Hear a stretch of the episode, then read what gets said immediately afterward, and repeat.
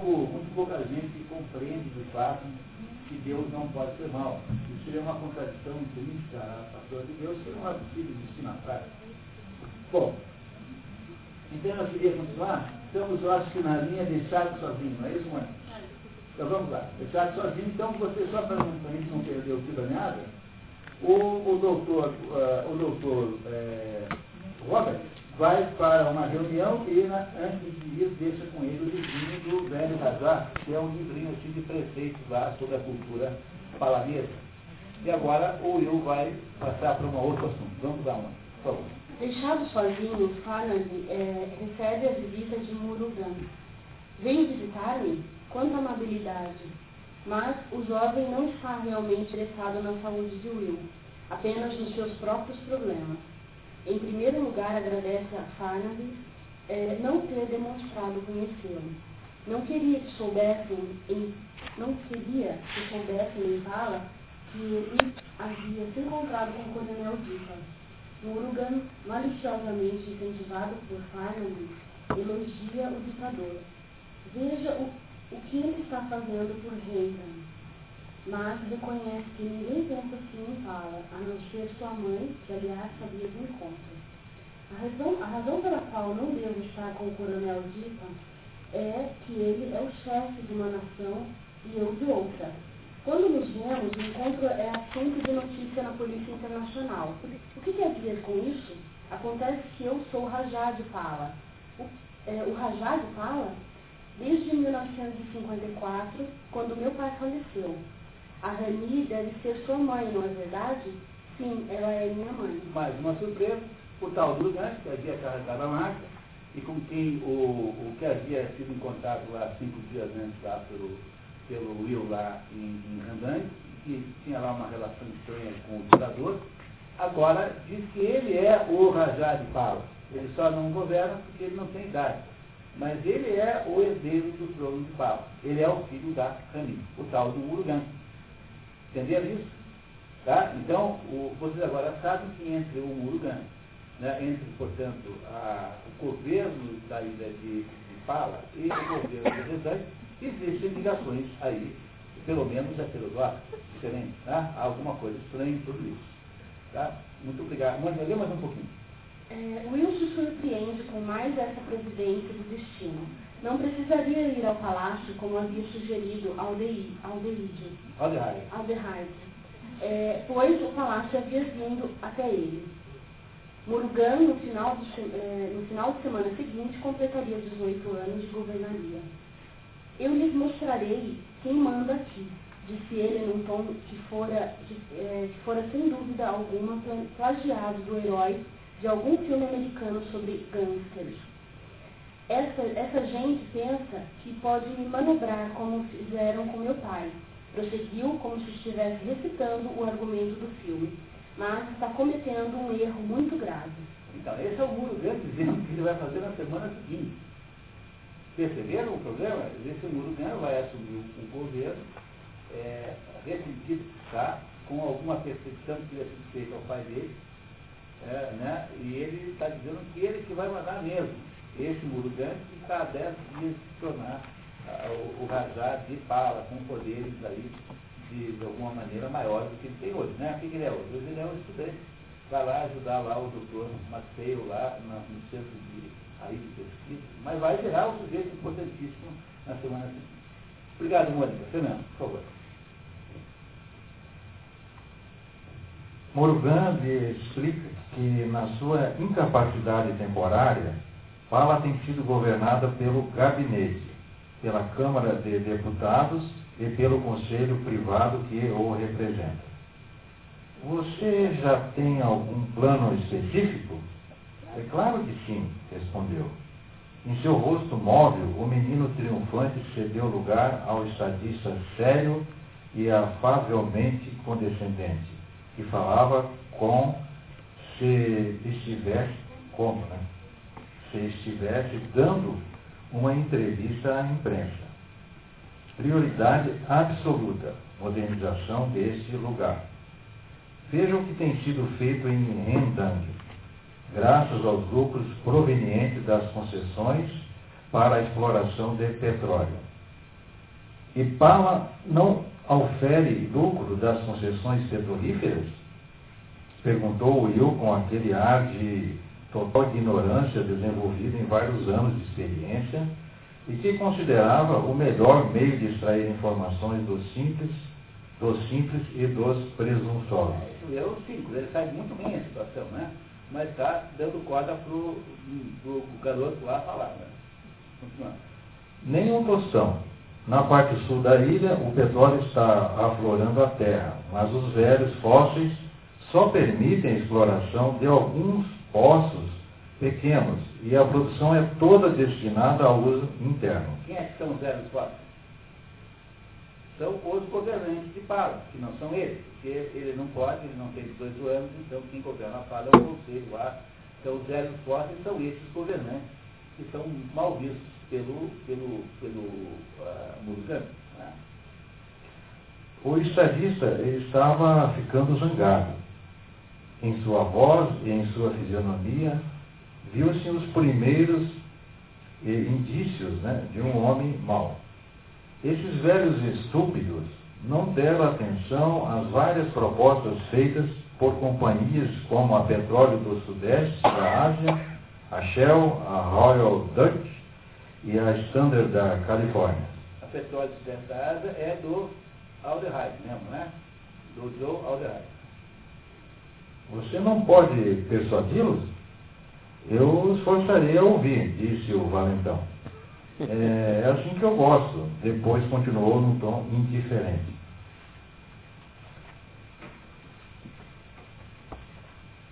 Qual das ofertas você pensa em aceitar? perguntou. O coronel Dipa está trabalhando com a Standard da Califórnia e acha que será melhor que façamos o mesmo. Eu não faria isso antes de obter pelo menos algumas ofertas. Também penso assim e minha mãe tem a mesma opinião. É a atitude mais prudente. Minha mãe tem problema, tem preferência pela petróleo do sudeste da Ásia. Ela conhece Lord Aldehyde, que é o presidente do conselho dessa companhia. Conhece Lord Aldehyde? Isso é simplesmente formidável. Que cínico, né? Ele sabe tudo isso já. Está só fazendo desentendido, né? O tom de deslumbramento que o Will demonstrava era inteiramente convincente. John Alderheim. Está errado, é Joe, tá? Ali não é John, é Joe. J-O-E. Joe Alderheim. Joe Alderheim é meu amigo. Eu escrevo para seus jornais e sirvo mesmo como seu embaixador particular. Confidencialmente, acrescentou, foi por esse motivo que fizemos aquela visita às minas de cobre. O cobre é um dos ramos do, de negócios secundários de Joey. O petróleo é que é a sua paixão. Murugan tentou parecer sagaz. Quanto acha que ele estaria disposto a nos oferecer? Will entendeu a insinuação e respondeu no melhor estilo de magnata cinematográfico. Aquilo que a Sandra me oferecer um pouco mais. Ah, passou essa, conversa absolutamente canalha, né? né? É, o, é o, o provável herdeiro, né? o futuro herdeiro, né? já fazendo negócio por conta do petróleo, sem ainda estar em poder, né? E o, o Will fazendo conta que não sabe disso tudo querendo então se colocar como negociador da, da história dos dois. Vocês reparam, portanto, que há uma ligação entre o que o Joel Reis representa, que é o, digamos, o capitalismo é, petroleiro, e o que o, o, o Murugan representa, que é o novo poder que se instalará em Impala dali a 10 dias.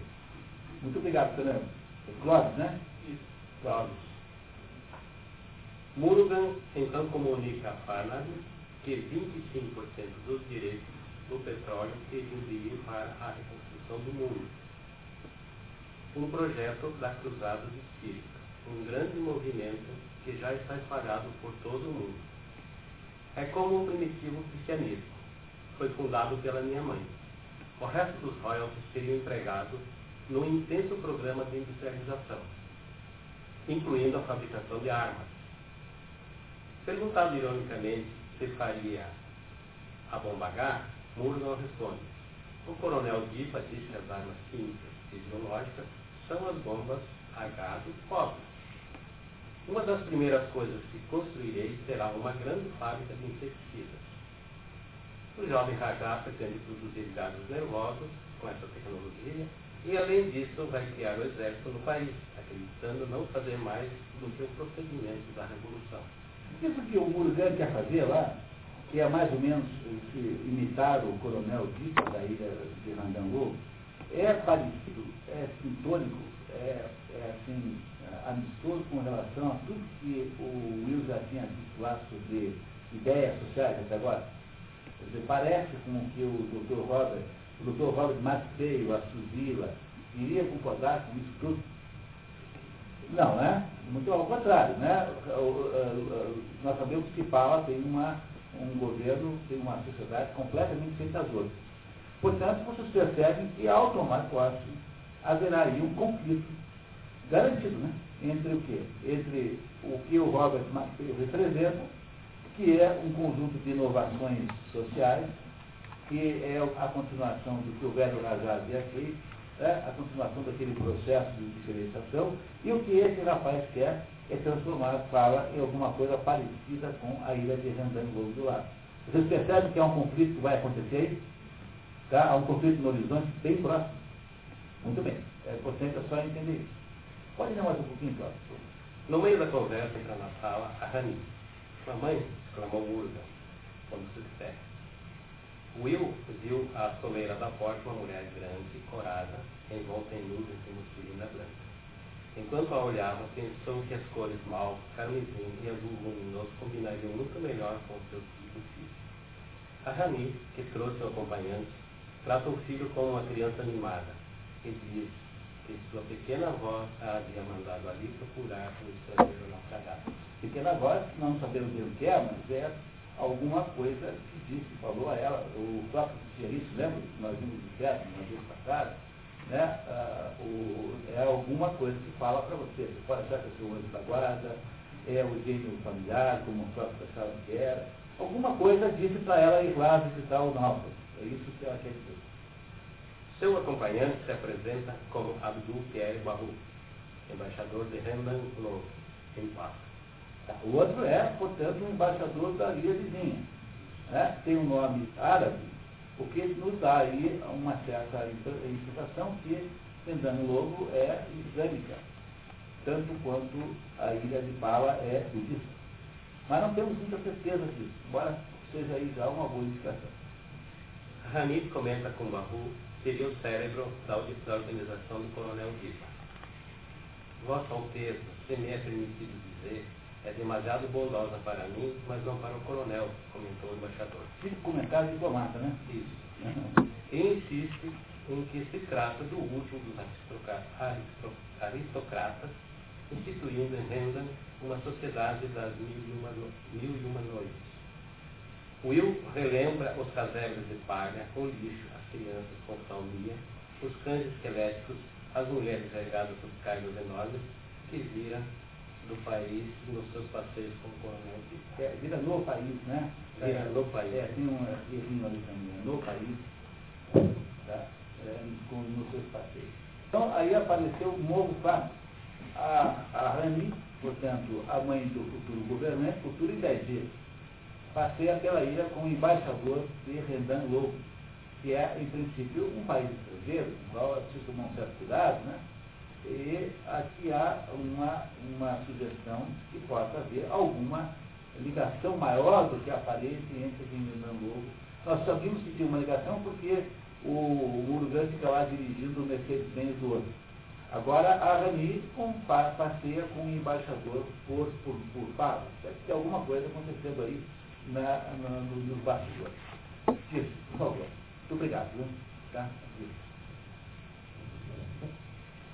A Rani intercala expressões francesas na conversa e diz as ter aprendido em Lausanne, na Suíça, onde havia estado ainda como princesa de, de Reden, mandada pelo último sultão estudar com o professor Boulous Vilos. Sabemos, desculpe, dizemos agora que a Rani não é paronesa, a Rani é redandesa, né, se eu pudesse falar assim, a, a Rani nasceu em Rendante, ela é filha do último sultão de Rendante, e quando ela ainda filha do sultão, foi mandada estudar na Suíça pelo pai.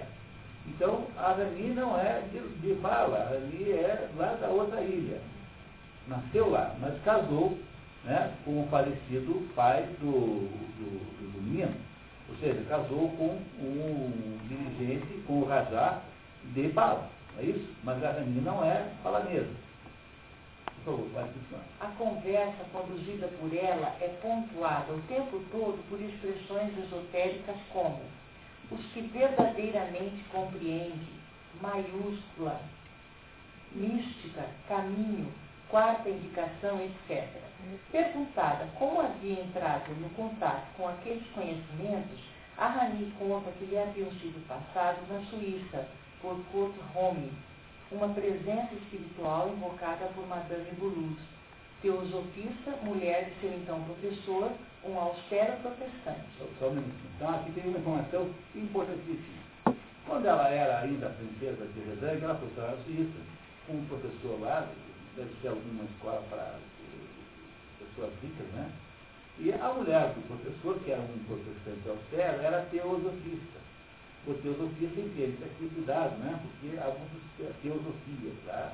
teóricos extraordinários, como o, o tá? como o Jacob Brahmi, que é quase um santo, assim, há o, o, o que é um outro sujeito extraordinário, então há pessoas notáveis. Mas há um teosofismo que, que é, em vez de chamar de teosofia, vamos chamar de teosofismo, não haver confusão, que é da autoria da Madame Blavatsky, que é uma mística é, aí do século XIX, que montou, então, recortando um pedaço do budismo, um pedaço do hinduísmo, um pedaço do espiritismo mais uma coisa que ela inventou, ela inventou um negócio chamado teosofia, que é, hoje em dia, uma coisa aí de grande reputação, eh, que, no entanto, é uma doutrina eh, extremamente discutível. O René Guénon escreveu um livro inteiro para desmistificar e desmontar a teosofia o teosofismo blavatskiano chamado o, o, o teosofismo de sua pseudo-religião. Né? O teosofismo, história de uma pseudo-religião. Então, essa senhora aqui, que apesar de ser casada com um protestante, tornou-se teósofa, ou teosofista, como quiser chamar, incorpora lá uma, uma, um indivíduo chamado Coates Comi, que é um indivíduo espiritual, não é uma pessoa, que resolveu ser mestre dessa, da, da, da, da, da, da Camille, né, da, da rainha mãe, portanto, e é por isso que ela está o tempo todo falando essas coisas estranhas ao longo da conversa. Tá, tá certo?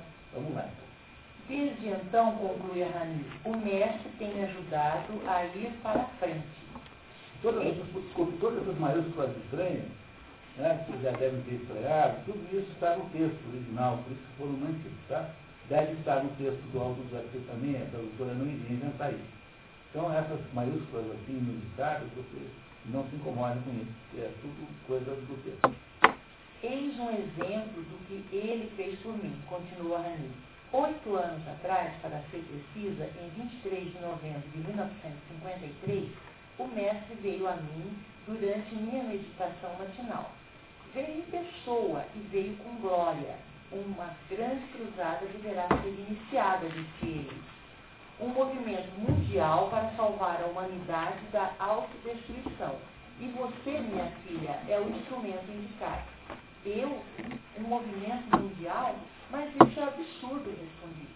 Nunca fiz sequer, sequer uma palestra em toda a minha vida, escrevi uma só palavra que pudesse ser publicada.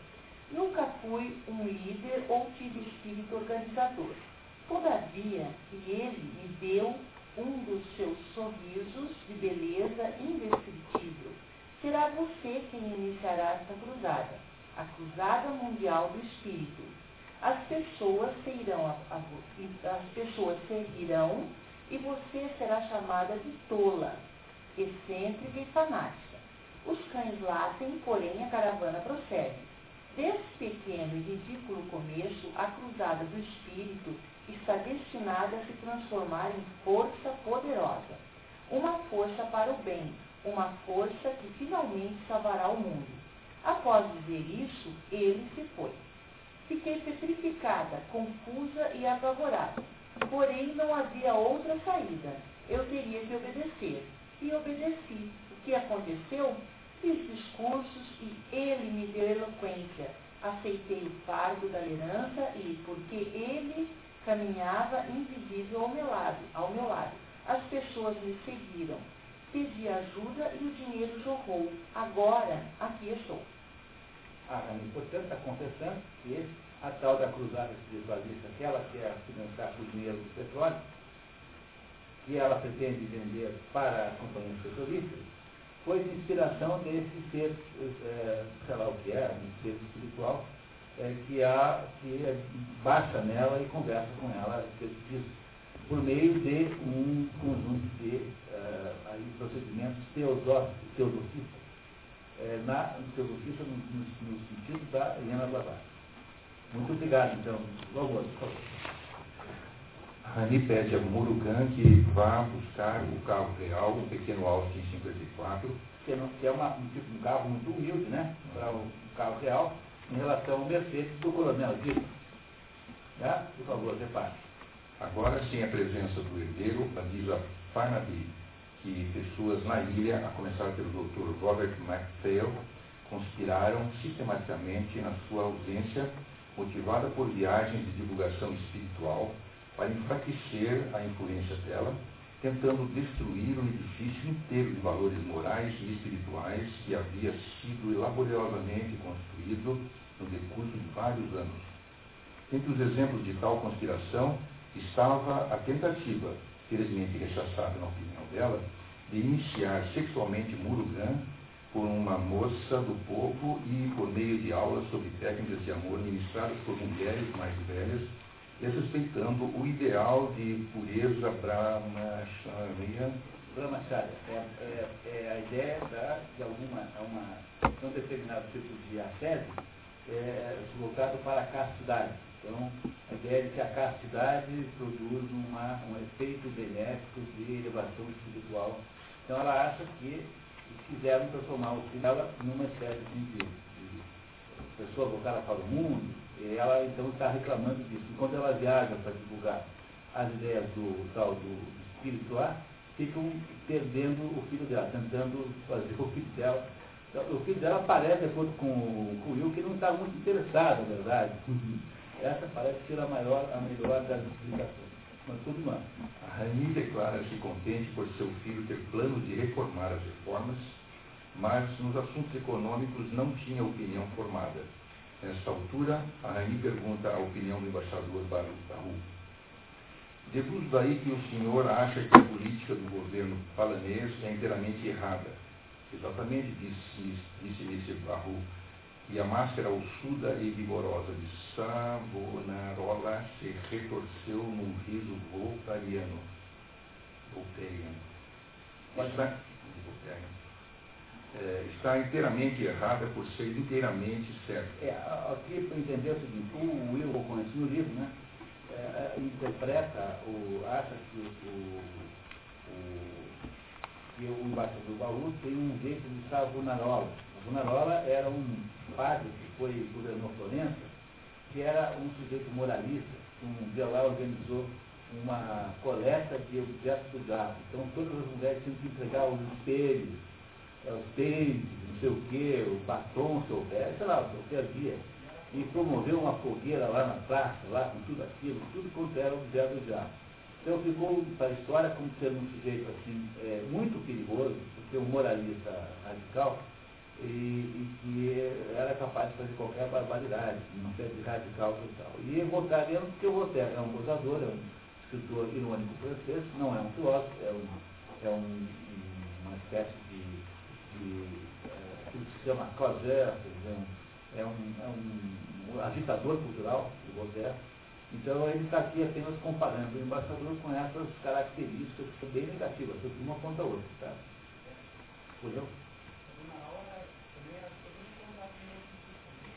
Ele, não, não é que fosse, ele era contra o renascimento em geral, mas do, no, no, naqueles processos de queima, de tudo, foram Botticelli, foram obras de arte maravilhosas queimadas porque ele achava que aquilo tudo era, era pecado. Então, é uma espécie de uh, um jeito radical perigosíssimo, porque uh, simplifica as coisas a um grau tão que se torna um bárbaro. Isso é o Salvador. Depois foi morto, né? foi, foi queimado, foi, foi queimado na fogueira, Salvador. E ficou como imagem do radical uh, antimodernista, digamos assim. Tá? É isso que é o Salvador. Ah, está inteiramente errada por ser inteiramente certa. Certa, professor Rani? Certa? Certa? Certa. É, porque ele está, eu queria que ele está uma porcaria mesmo. Tá? É. Inteiramente certa porque visava dar o máximo de liberdade e felicidade concebíveis a cada homem, mulher e criança dessa encantadora ilha. Porém com uma falsa felicidade e uma liberdade apenas para o eu interior, gritou Rani. Interior? Interior. Eu interior. Eu me curvo, disse o embaixador, curvando-se devidamente, diante do alto discernimento de Vossa Majestade. No entanto, superior, interior, verdadeira ou falsa, a felicidade é sempre a felicidade e a liberdade é bastante agradável.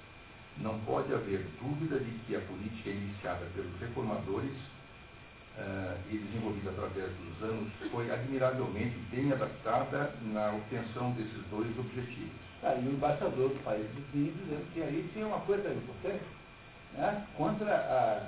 Obviamente que isso com seguras intenções, mas, mas contra a opinião da Ani, que acha que tudo vai muito mal. Não é isso? Muito obrigado, tá? Marcos, por favor. Explicando melhor, o embaixador é não é justo que ostentem felicidade diante de tanta miséria. É ubris total. É uma afronta deliberada ao resto da humanidade chega mesmo a ser uma espécie de desafio a Deus. Ubris, no grego, é uma espécie de orgulho tão exagerado é uma, que é um orgulho que ofende o outro. Tá? Então, o, a ubris é um orgulho que chega ao ponto de provocar uma briga, uma reação do outro tão é, exagerado. É, é um orgulho tão sem proporções, tão sem seu controle, que é isso que está dizendo. Eu vou dizer, olha, como ficou assim, todo mundo muito feliz, isso parece um, um, um, uma, um tapa na cara da humanidade e até mesmo um tapa na cara de Deus. Muito bem. Parnaby menciona de Joe Alderheide e a derrete em elogios. Pense, um homem de negócios, um grande capitão da indústria, para quem a única coisa que realmente importa é a imortalidade da alma. Vocês acreditam nisso? Não, né? Mas é o que a Ranice tem de opinião do Joe Alderheide. Essa menção faz Will entrar diretamente nos negócios, propondo sobrepreço de 12,5% sobre o, o que a Standard Oil oferece pelas jazidas de Redank e Pala, deixando claro que receberá 2 mil libras pela intermediação. A conversa é interrompida pela chegada da enfermeira Radapu. Murugan volta com Alcim, a Rani e o filho partem sozinhos. Os nomes são todos é, nomes indianos, né? Não é isso? Tá? 2 mil, duas mil libras era, era, não era grande coisa, mas também não era pouco. Lembra que isso aí é 1970 alguma coisa? Isso deve equivaler hoje a 20 mil dólares, alguma coisa assim, parecido com isso, mais ou menos, tá? Muito bem. Continuamos. Então, obrigado. A enfermeira Rada cuida de fármaco. Quando ela se afasta para fazer o almoço, Barruve toma o tema comercial. Oferece-se para representar os interesses de Aldenheim em Redan contra um pagamento de 20 mil livros. Muito, muito mais. Alguma coisa como 200 mil dólares. Will começa a escrever ao Lloyd comunicando a proposta. A volta de Rada inicia-se conversa sobre as diferenças de medicina de Pala em relação ao do mundo externo. Rada, que conhecia esta última por meio de médicos americanos que haviam visitado a ilha recentemente, explica que a diferença está em um mundo lá fora vem sempre a mente separada do corpo. Comentando o que ouvira dos médicos visitantes, conclui: acredite se quiser, mas no conceito deles, um ser humano normal é aquele que é capaz de ter um orgasmo e de se ajustar à sociedade. Depois da saída do embaixador, Will fica sabendo que errado era a moça que havia tentado iniciar Murugan sexualmente, quando a Rani estava fora do país. Tanto é que quando o Murugan encontra, não está escrito assim, ele fica bem feliz. quando havia errado lá, tá? Muito, muito obrigado. Tá? Então, ver, por favor.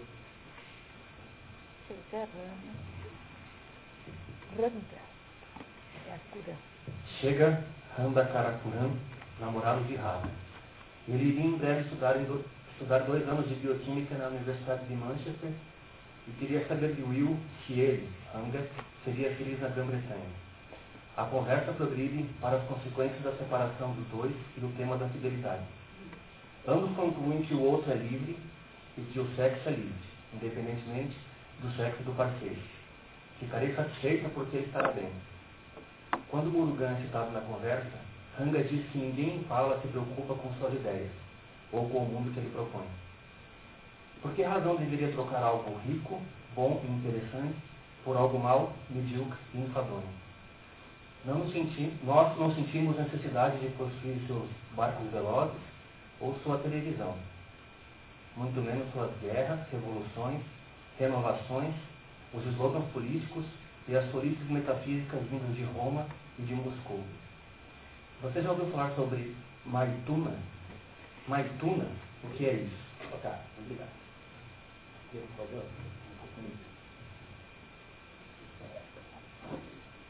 Para explicar Maituna, Ranga relata que o budismo havia chegado à Pala 1.200 anos antes, vindo do Tibete, por isso seria um budismo Mahayana e Tântrico. Tá, então eu explicar isso rapidamente. Tá? O budismo tem três grandes escolas.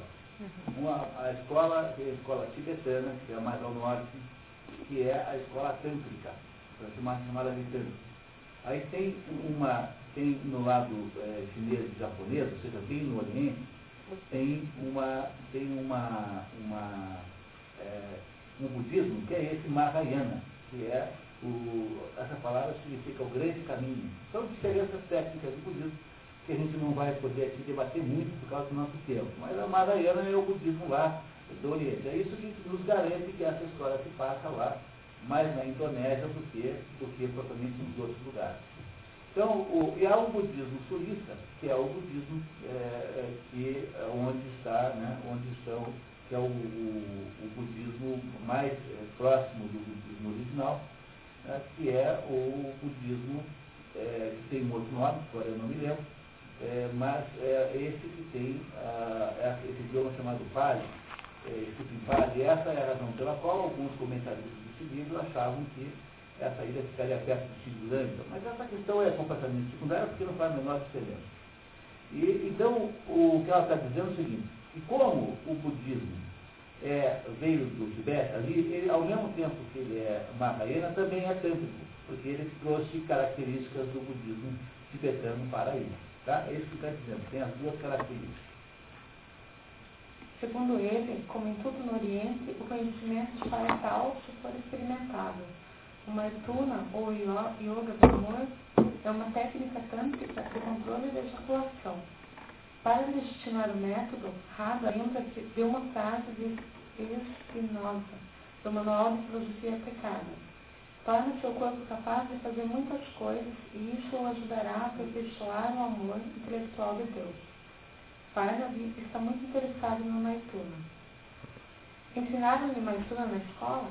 Sim, na escola, respondeu Rada, com uma naturalidade que tirou todo o rabelaismo das suas esperanças. Rabelais é um escritor francês da, do Renascimento, especialista em fazer textos, é, como é que eu diria assim, não é bem que sejam sexuais, mas eles são artísticos.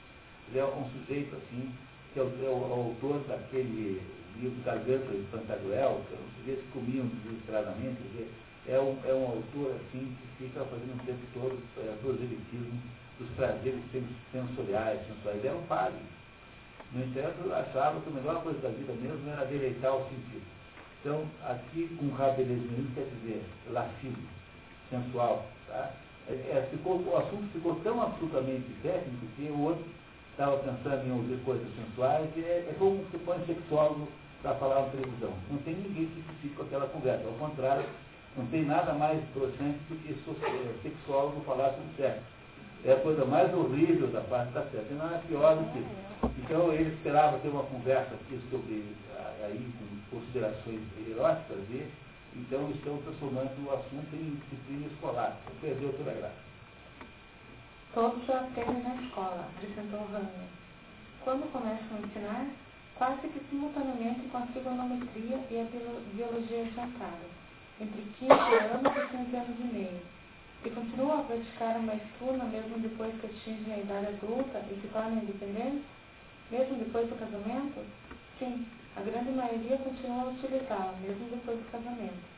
Durante todo o tempo, só deixam de usá-la quando desejam ter um filho. A ideia da maituna é, ejacula, é o prazer sexual sem ejaculação. Tá? É uma técnica tântrica. Tem curso disso para eles, que querem fazer. Tem aí uns caras que fazem curso disso, né? que é isso, tá vendo? Tá? O senhor é certamente a pessoa ideal para fazer esse teste. Então, então, então é assim, quer dizer, isso é sexo, chama-se sexo. Chama-se chama sexo tântrico, que é a ideia do prazer, da, do, do, né, do orgasmo sem ejaculação. Com isso você controla a natalidade, né? porque é um sistema de controle de natalidade. Não é isso? Bom, tá, eu não sei se funciona, mas tem os cursos aí que, Sim, tem uma posição. Muito obrigado, tá? Então, a vez. É Hunter, que se fala, é diferente de Renan, por não ter sofrido invasões estrangeiras, consequência da dificuldade de fundeiro. Tem árabes, portugueses, holandeses e ingleses para impor suas culturas. Fala pode seguir o próprio caminho e tomar a responsabilidade de seus próprios negócios. Menciona também a sorte de ter recebido o Dr. Andrew MacPhail, avô do Dr. Robert, que após conhecer a miséria de Mandra, na Índia, veio a Palas e construiu o posto experimental, a Rostanstead dos trópicos, para produzir mais alimentos. Como a melhoria da produtividade e o saneamento aumentavam a taxa de natalidade, o rádio da reforma ensinou ao Dr. Andrew MacPhail o yoga tântrico do amor e essa arte tornou-se acessória no controle da natalidade. Pode Celso. Farnab escreve um bilhete a seu chefe e pede ao casal que ponha no correio. Vene vide.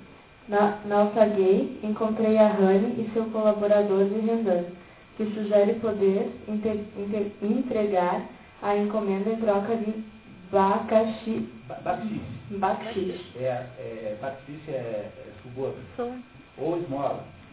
Né? A vida dinheiros. teve na Índia agora, que tem três mesmo. né? Esmola,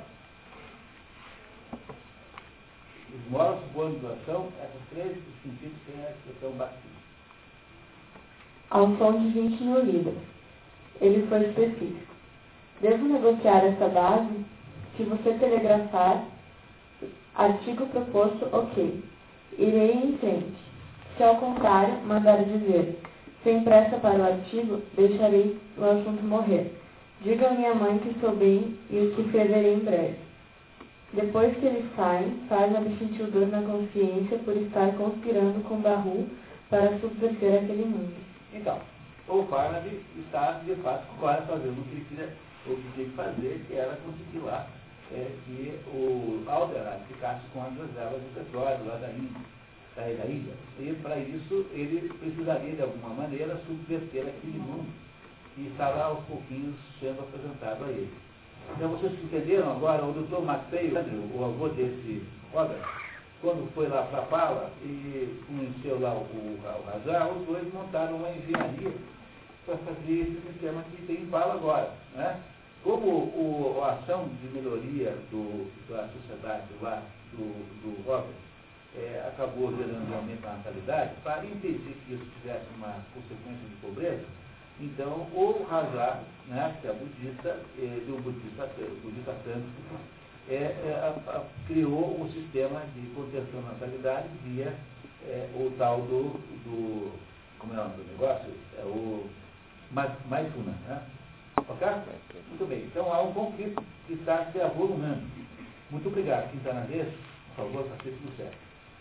Deixado sozinho, Will Farnaby folheia as notas sobre o que e que.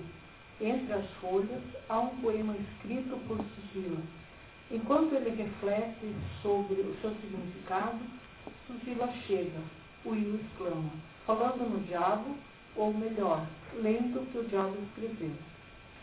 Suzina me conta mais sobre os costumes daquela sociedade, diz que seus pais não estavam preparados para conviver com suas diferenças e conta como o Dr. Andrew Matthew e o Rajá da Reforma trabalharam para mudar radicalmente o sistema familiar com base na ética budista e no comunismo primitivo da aldeia. Não esquecemos nunca que o Andrew Maxwell é avô do Robert e o Rajá da Reforma é bisavô do, do Murugan. Como consequência, agora funciona um sistema original de familiaridade. Em qualquer tempo, em qualquer lugar, doce, em qualquer lar, docelar, paterno, se torna insuportável. A criança tem permissão, ou melhor, é ati ativamente encorajada. E todo o peso da opinião pública está por trás desse encorajamento, a energizar, a emigrar para outro lado. Mas a criança que não está feliz em casa, é, pode mudar de família.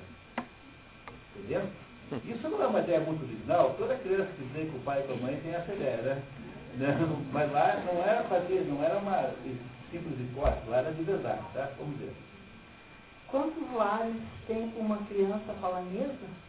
Em média, uns 20. 20? Meu Deus.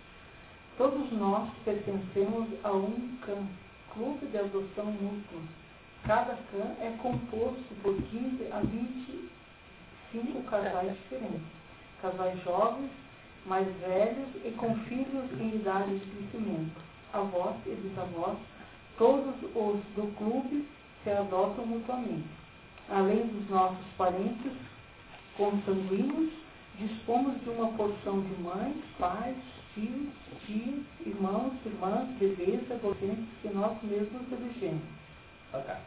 Esse é o jeito como a família se estrutura lá em Pau. Muito obrigado. Então, é esse o mesmo.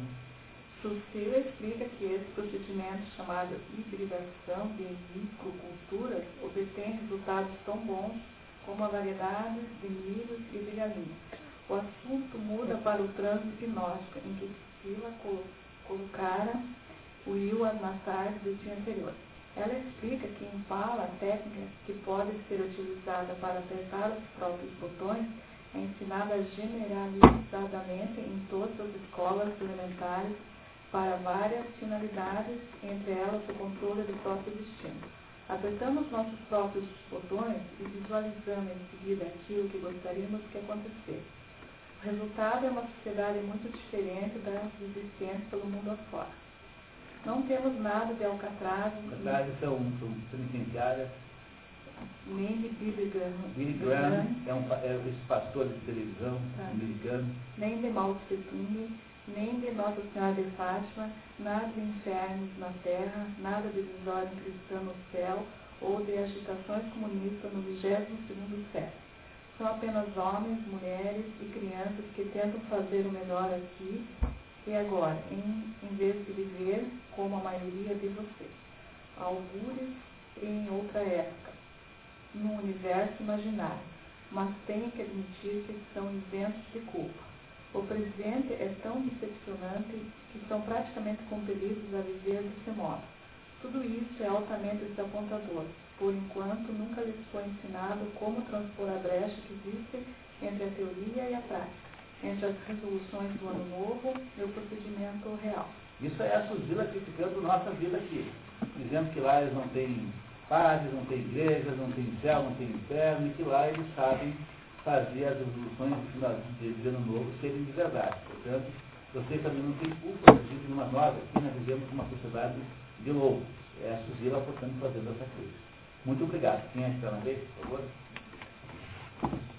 Insistindo na superioridade da cultura palanesa, Suzila comenta.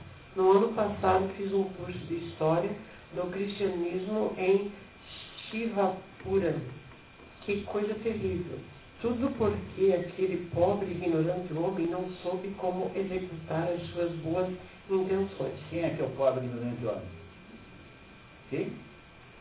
Jesus Cristo, tá?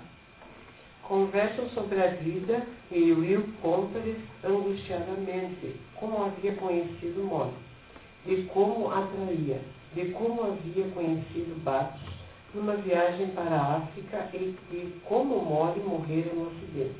Três meses depois, Batos o deixara por um homem vindo do Quênia. No final da narrativa, Will, amargurado, pede ajuda emocional a Suzila, que concorda em fornecer. Vocês acham que já está acontecendo alguma mudança na cabeça do Will? O Will, até agora há pouco, era apenas um peão sem vergonha, sujeito cínico, descarado, que, é, frustrado no seu objetivo de ser poeta, de ser poeta, presta-se a servir né, de espião internacional de um ricaço chamado Joe Alderheim, que estava ali com o único objetivo de produzir um, um ganho, né, uma, um, um acordo financeiro econômico. E agora o Will é, dá uma impressão ainda muito pequena de que possa estar, de alguma maneira, revendo a sua posição, embora nós não sabemos disso. Com... É o quê? Vai acontecer, já aconteceu? Muito bem. É, já estava mudando a consciência de estar sendo tão sem vergonha daquele jeito. Mas é, nós não sabemos se o Will já aderiu ao mundo de Paula. Talvez ainda não tenha acontecido isso, né? Então vamos ver o que acontece. Pode ler mais um pouquinho, por favor. Capítulo 8. O Dr. Robert Maxfield visita Will Farley. Ele havia ido visitar a esposa doente e constatara o agravamento do quadro. Conta as novidades de Shivapuram.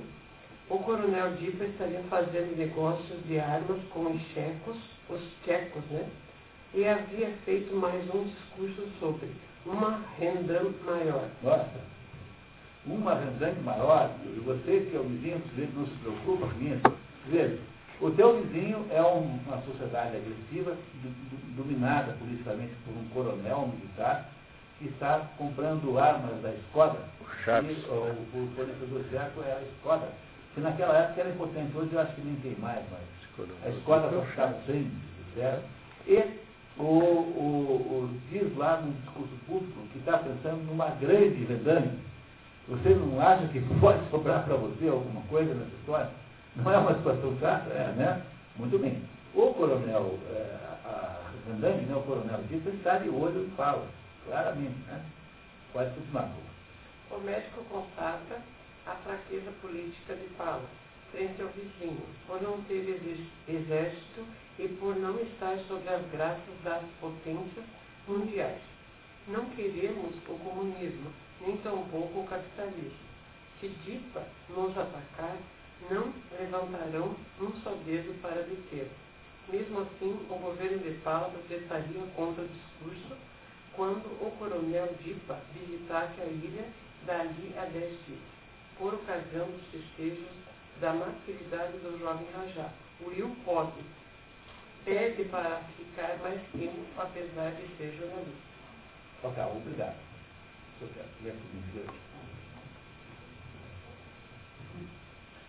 O fato é que, quanto, quanto mais contato tenho com vocês, mais eu, eu aprecio. Gostaria de saber mais respeito do seu povo. Enquanto isso, talvez descubra algo interessante a meu respeito. Por quanto tempo me, me tiram ficar? Normalmente, nós o mandaríamos de volta assim que estivesse em estado de viajar. Mas se você realmente se interessa por Pala e, acima de tudo, se você realmente se interessa por si mesmo, abriremos uma exceção. Ou não deveríamos fazê-lo, porque você acha, fuzila. Afinal, ele trabalha para Lord Alderheim. Você sente sinceridade no, no Will? Ele, ele, pela primeira vez agora, no resumo, né, nós sabemos que o Will está de alguma maneira curioso, está, está se deixando envolver por aquele mundo estranho, né? Aquele mundo original. E pede para ficar mais um mês, para ficar mais um mês lá em paz. Quer ler mais um pouquinho? Will Farland recebe autorização para permanecer em Pala durante um mês. O médico conta que o pai dele tinha por ideal a ciência experimental de um lado do espectro e o misticismo experimental do outro. E, se dependesse dele, os lingas e as cruzes, a manteiga e a água benta, os sutras e os evangelhos as imagens e os salmos seriam totalmente abolidos. Essas coisas são todas simples das duas religiões. Línguas são, são, são falos, falos, né, que representam a, a festividade no budismo. A cruz é o que representa o sacrifício de Cristo para a manteiga é um que você passa nos, nos lá para que eles fiquem assim conservados e classificados. E a maior água benta é o que nós usamos. Sutras são aforismos, né? sutras são comentários é, budistas e nós temos os evangelhos. Quer dizer, o pai dele, o pai do Dr. Robert, que é filho do, do, do, do Andrew MacPhail, né? era completamente contra a ideia de, das religiões verdadeiramente. É um homem que se utilizava em ciência experimental. É, o pai dele, que é o filho do Andrew, que foi quem, junto com o Radar da Reforma, modernizaram aquilo tudo. Quer continuar, por favor? Essas convicções eram reações contra as crenças dos ancestrais. É, como James McPhail, pai do seu avô, calvinista, convicto que estava imbuído de crença de que era um dos eleitos e obtinha uma satisfação pro, profunda e ardente a simples ideia de que todos aqueles milhões de seres humanos atravessavam a vida com acordo de predestinação em torno do pescoço. Enquanto o velho pai de, de, eh, ninguém contava os minutos para fazer o alçapão funcionar. O velho pai de ninguém é Deus, né? É uma, essa é um comentário muito desrespeitoso, para ser o mínimo, né? Mas o velho, o velho, o que na verdade o que se conta é assim, é que o, o, o pai do Andrew era um calvinista rigoroso que levava os filhos num regime tirânico e cruel em casa, surrava todo mundo todo dia, todo dia apanhava por alguma razão que devia saber qual era. Uma coisa desse gênero, assim. E o, o pai, o filho, que é o Andrew, né, resolve criar para ele uma família completamente feliz, vai embora. Torna-se ateu, rompe com o calvinismo do pai e vai tentar na Ásia conseguir, nessa época a Inglaterra dominava a Índia, né, tudo, vai tentar na Ásia conseguir oportunidades aí de sucesso pessoal. Então é isso que ele está dizendo aqui, que o, o pai, o velho, né, o velho chamado é, James é, é, era um sujeito que acreditava como todo calvinista. Dizer, o que é que é de comum entre os calvinistas, entre os protestantes rigorosos? Não essa turma de Assembleia de Deus. Isso é outra coisa. Falando desses protestantes, é, aí esses quase cismáticos, que são o Calvino, o, o Zero, eles achavam que o mundo, a, a, o homem nasce condenado. Só uma vida de austeridade absoluta é capaz de reverter essa condenação. Houve no catolicismo também um movimento como esse chamado jansenismo. Tá? O jansenismo é um movimento de um holandês chamado Otto Janssen, que foi muito forte na França. Pascal era jansenista, Racine era jansenista. Tanto é que Racine só, é, só tenta recuperar a tragédia grega, porque a tragédia grega, os gregos de Racine acreditavam na ira dos deuses, senão não. E se você não acredita na ira de Deus, você só se dedica comédia, não faz tragédia. Então o, havia o, o pai, esse James, achava que ele era predestinado à salvação, enquanto os outros seriam apenas vítimas do inferno, deveriam ser destruídos pela, pela, pela, pela ira de Deus. É esse mundo que o Andrew quer destruir e que a vontade diferente fala. É esse mundo que o pai do, do Robert, que é filho do Andrew, também acha que deve ser banido. É isso que ele está comentando. O Calvino foi desse período a pai Um pouco depois do Calvino, um pouco depois do, do, do Lutero, e foi importante na França e na Holanda. Não teve, é suíço o Calvino, tá? mas ele não teve importância na Suíça. Então ele acabou criando uma, uma grande importância na, na, na, na, França, sobretudo na Holanda. Todo o protestantismo holandês é calvinista. E quando você diz assim, é, os franceses são calvinistas, não, qual é a essência desse? Não, é, não são, né? Não, porque os franceses são católicos. A, a, toda a tentativa na França de gerar uma sociedade protestante forte foi rechaçada. Teve, sobretudo, aquele episódio dos huguenotes. Os, os protestantes franceses eram huguenotes e teve lá aquela noite de São Bartolomeu, em que foram mortos já centenas e milhares, provavelmente. Então, na França, nunca se estabeleceu o protestantismo como é, nos países ditos é, mais é, anglo-saxônicos, né? mesmo na Alemanha, o sul da Alemanha é católico. A Bavária é católica, a Áustria é católica e a Tchecoslováquia é católica, por exemplo, esses países mais ao sul permaneceram católicos. E na França, apesar de ter havido ali alguma penetração, hoje em dia o, o protestantismo é muito pequeno, né, em relação ao que é o catolicismo, a França manteve-se católica o tempo todo. Agora, a, o Calvino é, transformou a Holanda num país protestante, o Calvino. Né, e, então, essas personagens originais, como por exemplo esse dos menonitas, chama-se Menon, também é outro suíço, construiu no mundo inteiro um determinado tipo de protestantismo.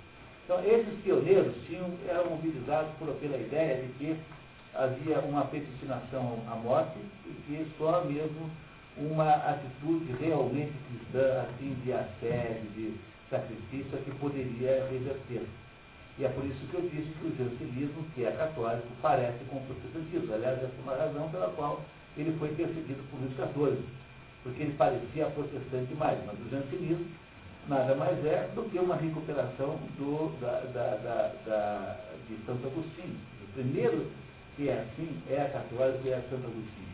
E antes dos, desses reformadores já havia dentro da Igreja Católica um grande é, pai da, da, Igreja, que é Santo Agostinho, que já tinha uma teoria, uma tese que tinha que ser mais sério.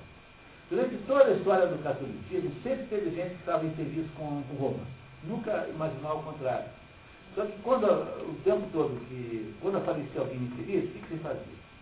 Você dava para o sujeito uma ordem. Né? parecia, são, são, são benefícios. Ah, então está infeliz, que acha que o pessoal vive na pátria, em Roma, então tá, vai fazer lá a ordem dos benefícios. E aí lá você faz o que você quiser, claro, dentro do sionismo.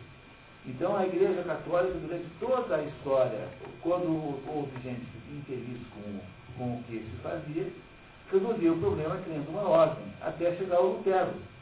É? O Lutero também teria sido o mesmo destino, né? Assim, os luteranos poderiam ter muito bem ser uma espécie de ordem dizer, católica, né? como é o Benedictino, os franciscanos.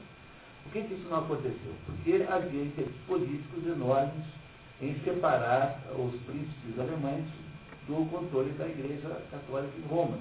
Então, o Lutero só conseguiu fazer a verdadeira dissidência que fez porque o poder temporal, ou seja, o poder político, aproveitou a oportunidade para quebrar os laços com Roma. Então essa é a razão pela qual, no caso do Lutero, no caso do Calvino, no caso dos outros todos, não houve o mesmo tratamento de criar uma. arrumar um jeito do sujeito ficar feliz. Tá? Né? Porque o pessoal ficava feliz, né? São Domingo chegou em Roma, e o Papa mostrou para ele assim, olha, aqui tem o, não havia ainda o Vaticano, né? havia lá uma outra igreja. Assim, olha, ninguém mais pode dizer que o Papa não tem ouro e prata.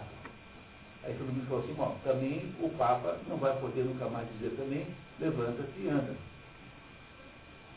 Compreenderam? Que há em toda, toda uma igreja como a católica, que é imensa, enorme, tem dois mil anos, há uma tensão permanente entre a verdadeira vocação e a verdadeira ação real, concreta de manifestação, e esse mundo de burocratas, daí, de dinheiro, de viagens, de fazer o que não interessa. É uma coisa absolutamente normal que se. Né? É, o que importa é que dentro da igreja ainda tem o padre, o padre da paróquia, o, o padre que vive na realidade, na fé verdadeira. Esse é faz a base da, da religião e não será tão facilmente esquecido. As burocracias vivem entrando fria. É uma coisa mais normal do mundo. Não tem isso no protestantismo porque não tem nenhuma igreja central. E quando a gente vê que tem aí, por exemplo, tem a União, como é que ele vai na Europa, é, União das, das Igrejas Terceiras, você vai ver, é absolutamente maligno, tanto quanto os piores momentos do Vaticano. Por que, que o islamismo não tem isso? Porque não tem nenhuma igreja islâmica. Por que, que o judaísmo não tem isso? Porque não tem nenhuma igreja hebraica. Os judeus contratam um rabino, põe um anúncio no jornal, procura-se rabino, que não seja o Sobel. tá? Procura-se um rabino que não use gravata dar informações do tal, tal, tal. Hoje a comunidade judaica contrata um rabino como quem contrata um gerente para uma revendedora de automóveis. É assim que fazem. A única igreja do mundo que tem uma estrutura centralizada, portanto, enorme, apesar de ter uma estrutura simples diretamente, é a igreja católica. É por isso que ali estão os maiores escândalos de Banco Ambrosiano, Loja P2, não sei o quê. Você vai ver a história da igreja cheia de escândalos. Havia parte que papas que organizavam verdadeiras festas de orgias. Havia, havia um papa morto cada três meses por causa de encrencas políticas. A história oficial da igreja católica é uma história com muitos momentos tristes e sombrios, mas isso não tem muita importância no fundo. Interessa saber se restou aí um verdadeiro cristianismo em algum lugar. Eu só queria discordar com essa consideração, assim, sei lá, não vou dizer pejorativo, mas com o Rabino. Eu sou simpatizante do Rabino. Tá? E ele. Então, todos fizeram tantas besteiras, tantas porcarias por aí, o tempo todo, a gente estuda ali. O Rabino roubou uma gravata, assim, um momento de fraqueza, né? É que ele, ele, que ele fez tantas coisas grandiosas. Assim, é maniqueísmo, eu acho, dentro do meu conceito. Né? É verdade, eu reconheço, reconheço que foi um pouco de implicância. É que eu tenho implicâncias com ele por outros assuntos. É. Eu deixei, então, maliciosamente transbordar os meus, meus problemas com o Rabino Sobel quando ele nos deu essas coisas maravilhosas. Eu e muitos judeus, sabia? Eu não sou judeu, mas uma boa parte dos judeus tem ódio desse rabino. Tem um problema enorme com o problema. Bom, mas isso é outro assunto. Vamos lá. Suzila disse admirada de todos não ter enlouquecido. Felizmente, a maioria acreditava apenas de modo superficial, disse o Dr. Marceio, batendo com a mão no alto da cabeça sem se aprofundarem, estavam convencidos de que as suas crenças representavam a verdade, escrita com V maiúsculo. Mas as suas glândulas e suas vísceras sabiam que tudo não passava de pura tolice. Para a maioria, a verdade só tinha sentido aos domingos, e assim mesmo no sentido estritamente picuiquiano. O primeiro livro do Charles Dickens chama-se Os Papéis de Pickett é uma personagem muito engraçada, o Charles Dickens é especialista em personagens assim, meio que, como é que eu diria assim, meio, meio, meio uh, esquemáticas, tá? nunca parecem muito reais. Esse é o sujeito gordo, muito gordo, que, é, que tá, fica o tempo todo falando coisas em que ele de fato não acredita. Então, o sentido fique cliente significa, não é de verdade, é apenas aparência. Então ele fica assim, dando ali, mas no fundo ele gosta daquela pessoa, é, desse sentido que o senhor cristiano. É o primeiro livro do Dickens. Eu não sei se pode ser, de repente, é, não sei, mas é uma boa, acho que vale a pena levantar tudo.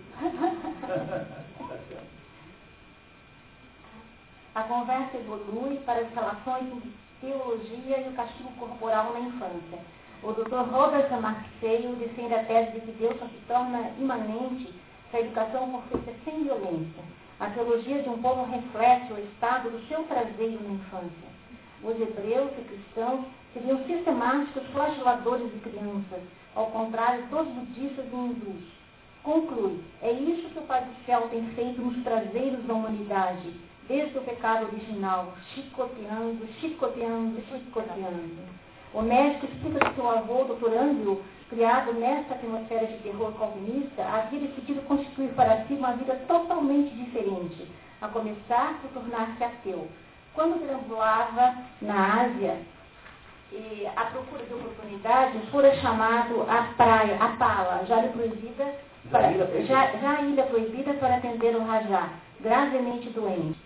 Tendo diagnosticado um câncer em estado quase terminal e não vendo esperanças na medicina tradicional, o Dr. Andrew cogitou lançar mão do então recém-descoberto magnetismo animal que prometia intervenções indolores em pacientes sob transe mesmérico, apesar de essa técnica ser vista como charlatanismo. É, essa ideia do mesmerismo é uma ideia de um, um médico alemão chamado Franz Mesmer. Esse Franz Mesmer é um sujeito potente, sabe? Ele, ele a, a, desenvolveu técnicas que permitiam uma medicina alternativa com base no que foi chamado então de magnetismo animal, esse nome hoje seria completamente outro, e, e, nunca se soube de fato se isso funciona. É uma dessas coisas que não se sabe. Em Portugal há uma maneira de falar assim, né, quando alguém é muito polêmico, Portugal, os portugueses dizem genialmente, falam assim, Não se sabe se é uma besta ou se é bestial. Não, esse Mesmer é exatamente o caso. Ninguém sabe se é uma besta ou se é genial. Né? Porque é uma expressão portuguesa, besta ou bestial, que são, são coisas parecidas, completamente opostas. Né? Então esse Mesmer aí passou a vida defendendo essa ideia. Houve momentos em que foi comprovada a efetividade disso, outras que foi completamente desmentida. É um desses assuntos misteriosos para os quais não se consegue ter uma atitude de inteligência. O outro assunto no mundo que é assim é a astrologia. E toda vez que alguém resolve ir provar astrologia, ou faz com a má vontade preliminar, é, e garante que vai dar errado, porque já estabelece um processo de teste que vai dar certamente a resposta não funciona. Então, alguns assuntos assim que têm essa, recebem essa insistência generalizada e que impedem o que é. Naquele momento havia dúvida sobre se isso funcionava. É, de acordo com a história aqui, funcionou lá com o Rajá. É, mas esse é até hoje um assunto aberto, se o tal do mesmerismo tem alguma base científica ou não. Ou seja, funciona ou não funciona. Né? E aí, enorme literatura a respeito disso para quem quiser estudar. Suas dúvidas acabaram quando o doente sussurrou: Ajude-me, doutor Maxeio. O médico hipnotizou ou mesmerizou o Rajá repetidas vezes até conseguir dominá-lo tão completamente a ponto de extirpar o tumor do, do modo indolor. O Rajá, recuperado e profundamente agradecido, o fez primeiro-ministro e esta é a origem da relação entre a dinastia real palanesa e a família Maxeio. Foi assim que os Maxeios e os, e os Rajás se, se eh, encontraram. Né? Foi por meio dessa, dessa cura que foi feita pelo, pelo Andrew, avô do Robert, no, no bisavô do Murugan. Certo? Muito obrigado, certo? Olhando o passado, a gente fica surpreendido com o que esses dois homens fizeram, disse o doutor Costeiro. O médico escocês e o rei paganês, o calvinista que se tornou ateu e o piedoso Maya, Maya Han, budista formavam uma estranha combinação. É, aqui um erro de tradução, pessoal, que é o seguinte. Em inglês está lá, Maya Rama Beauty, né? E deve ser isso em inglês.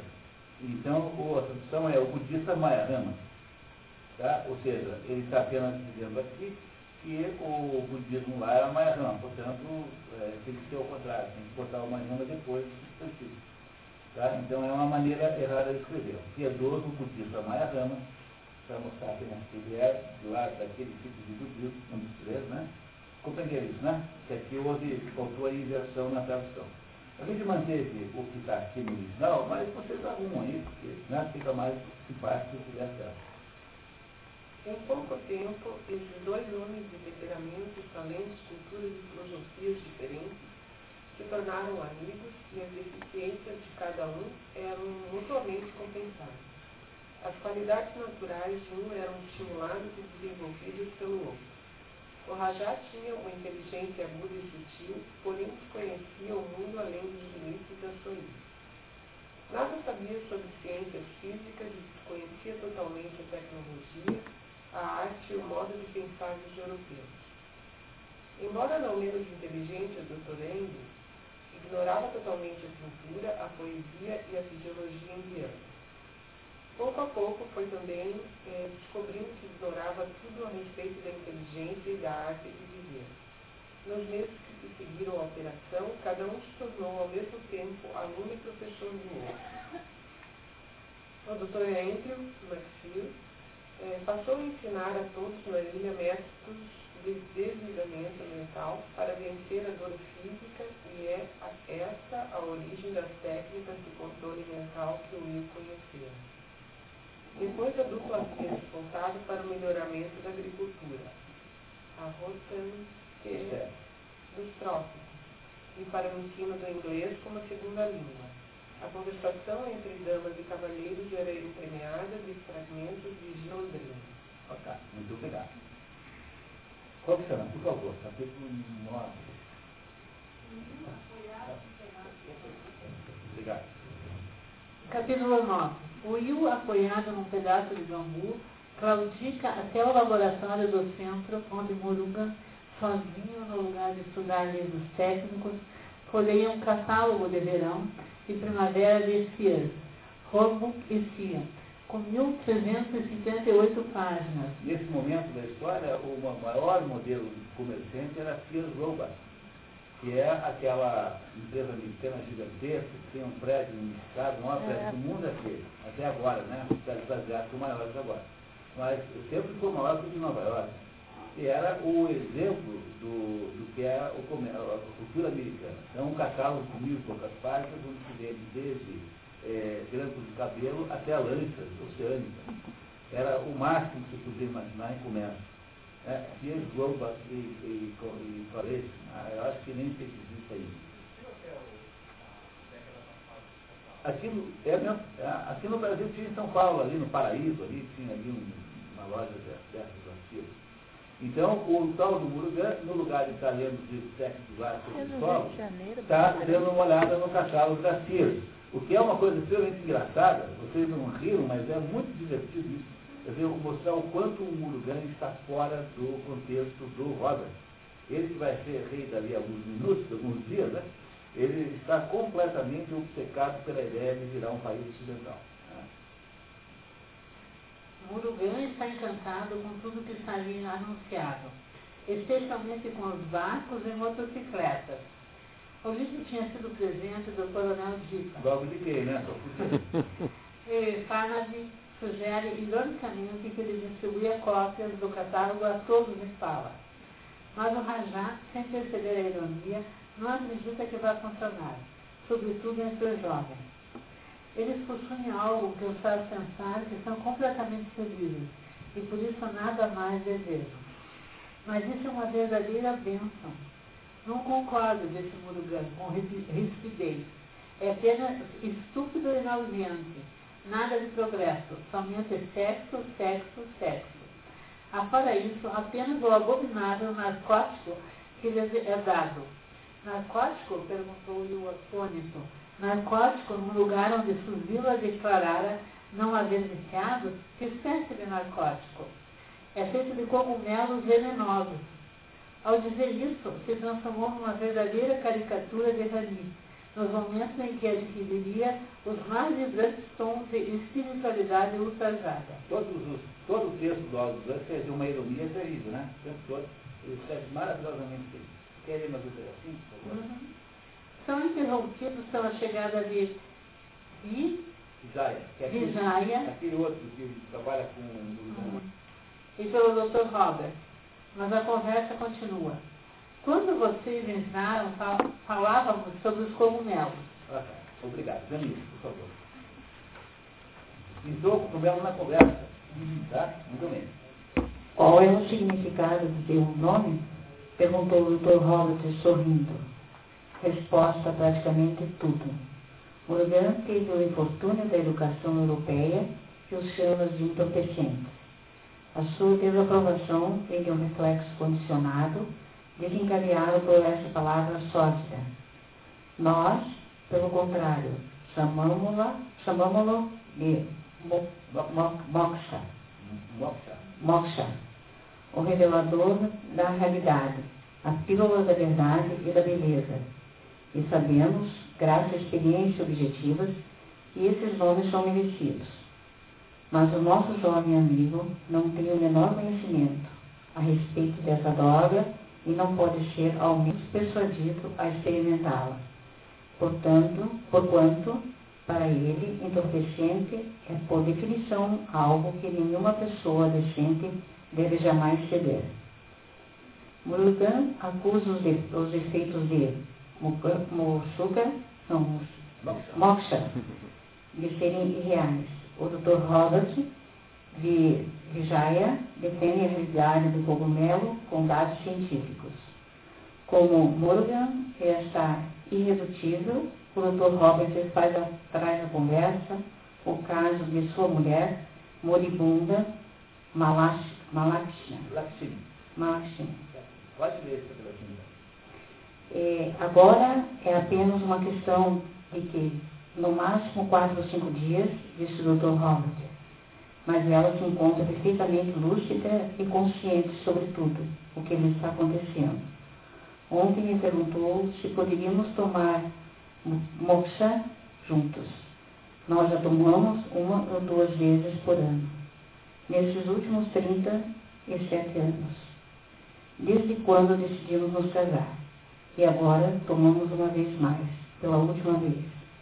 Isso implicava um risco, devido aos danos da causa ao fígado. Porém, decidimos que valia a pena arriscar. O resultado veio a mostrar que estávamos certos. A moçaca é o entorpecente, como você prefere chamá-lo. Quase não causou perturbações. Tudo o que aconteceu foi transformação mental. Muito bem. Então agora há também um fato novo, não sabíamos que aí nesse lugar em Pala as pessoas tomam uma série de drogas, chamada moxa, que é uma droga para libertar a mente das suas prisões. O Murugan nunca tomou e está completamente contra. E o doutor Robert está dizendo que ele não sabe, não tem direito de reclamar porque não experimentou, não é isso? E que ele e a mulher, a Chile, que está lá, que tomam isso por ano há 37 anos. Vamos ver, o Moxa será importante. No processo de Admirado Mundo Novo, lá havia o Soma. O Soma era um, um equivalente ao Moxa nessa história. Tá? Não é bem igual, mas é equivalente. Muito obrigado, então. Eliane, por favor. Deixando o Rajá, Farnabi Vijaya e o Dr. Maxfield conversa, conversam sobre a necessidade de os países subdesenvolvidos pelejarem ou não, isto é, de trocarem o progresso material pelo progresso espiritual. Na opinião do doutor, como Murugan teve educação errada na Europa, só sonham veleiros a motor. Will pergunta se seria permitido a um forasteiro sem educação experimentar uma pílula da verdade e da beleza. O doutor diz que sim, se o fígado estiver em bom estado. O Will quer tomar um voto, né? Entendeu, né? Pediam para tomar um voto. Novas informações sobre o sistema social palanês são reveladas.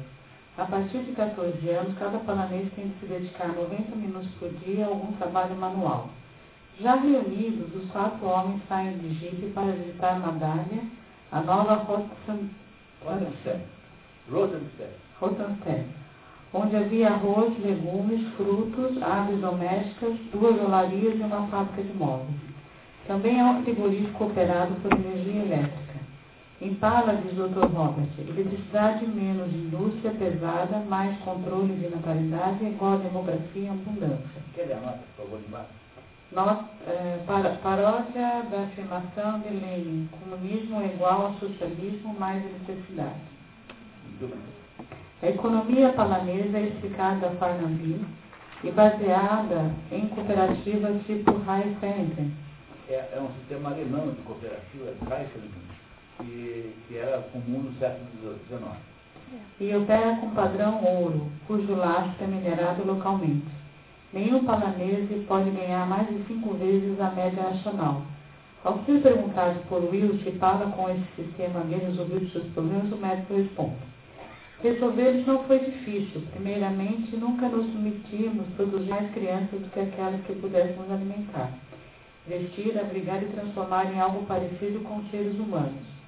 Temos fartura de alimento pela simples razão de não haver excesso de população. Apesar disso, resistimos à tentação do excesso de consumo, tentação à qual o Ocidente acaba de sucumbir. Não nos empanturramos em gorduras seis vezes mais do que o organismo necessita, e por isso não somos chegados a doenças das coronárias. Não nos hipnotizamos com a crença de que possuir dois aparelhos de televisão nos fará duas vezes mais felizes do que se estivéssemos num só. Finalmente, não gastamos um quarto do orçamento da nação nos preparando para a Terceira Guerra Mundial ou para sua irmã caçula, a guerra local. Vocês têm simpatia por Fala? Nenhuma. Quantas pessoas aqui têm uma certa simpatia por Fala? É, fala que eu digo é a fala do Dr. Robert, não a fala do Murugan. Do Murugan. Quantas pessoas têm simpatia? Sinceramente, não tem problema. Muito bem. Tá? Vocês acham que o Will está aos poucos também é, gerando uma simpatia? O Will que era simplesmente um canalha que foi lá para é, o pessoal? Está percebendo. Muito bem. Ok. Então vamos continuar. João, por favor. Toda vez que Hedigan é comparada negativamente com Pala, Murugan protesta e é imediatamente replicado pelo médico. Will fica admirado em saber que em Pala só há um jornal, com espaço para todos os partidos. O jipe em que viajam sobe uma pequena serra até que, do, do outro lado, dão com uma grande fábrica de cimento, um dos bens indispensáveis, logo exceção ao banimento da indústria pesada. Nesta fábrica e em todas as outras, o trabalho é em regime não integral, isto é, com dedicação parcial e flutuante, mesmo que para isso se, se pague um preço de produtividade. Mais importante que trabalhar é permitir aos palaneses um autoconhecimento completo e vigilante. De trabalho é mais ou menos assim, cada um vai trabalhar na hora que bem entende. É, né? Compreenderam? Nesse sentido, talvez exista uma cota de horas por mês, você vai cumprir a hora que você puder. Então, isso, obviamente, é uma maneira ruim de gerar produtividade, no entanto, é um valor lá da cidade, né, do, do, da ilha, né? Isso interessa o ponto de vista lá dos valores da, da ilha. Fala, Robert McPhail explica. Não é um oásis pacifista e também há problemas de poder. Por isso, as crianças entre 4 e 5 anos são cuidadosamente examinadas para que aqueles com tendências adesivas, como os meninos do tipo Peter Pan e Homem Músculo, possam ser antecipadamente tratados.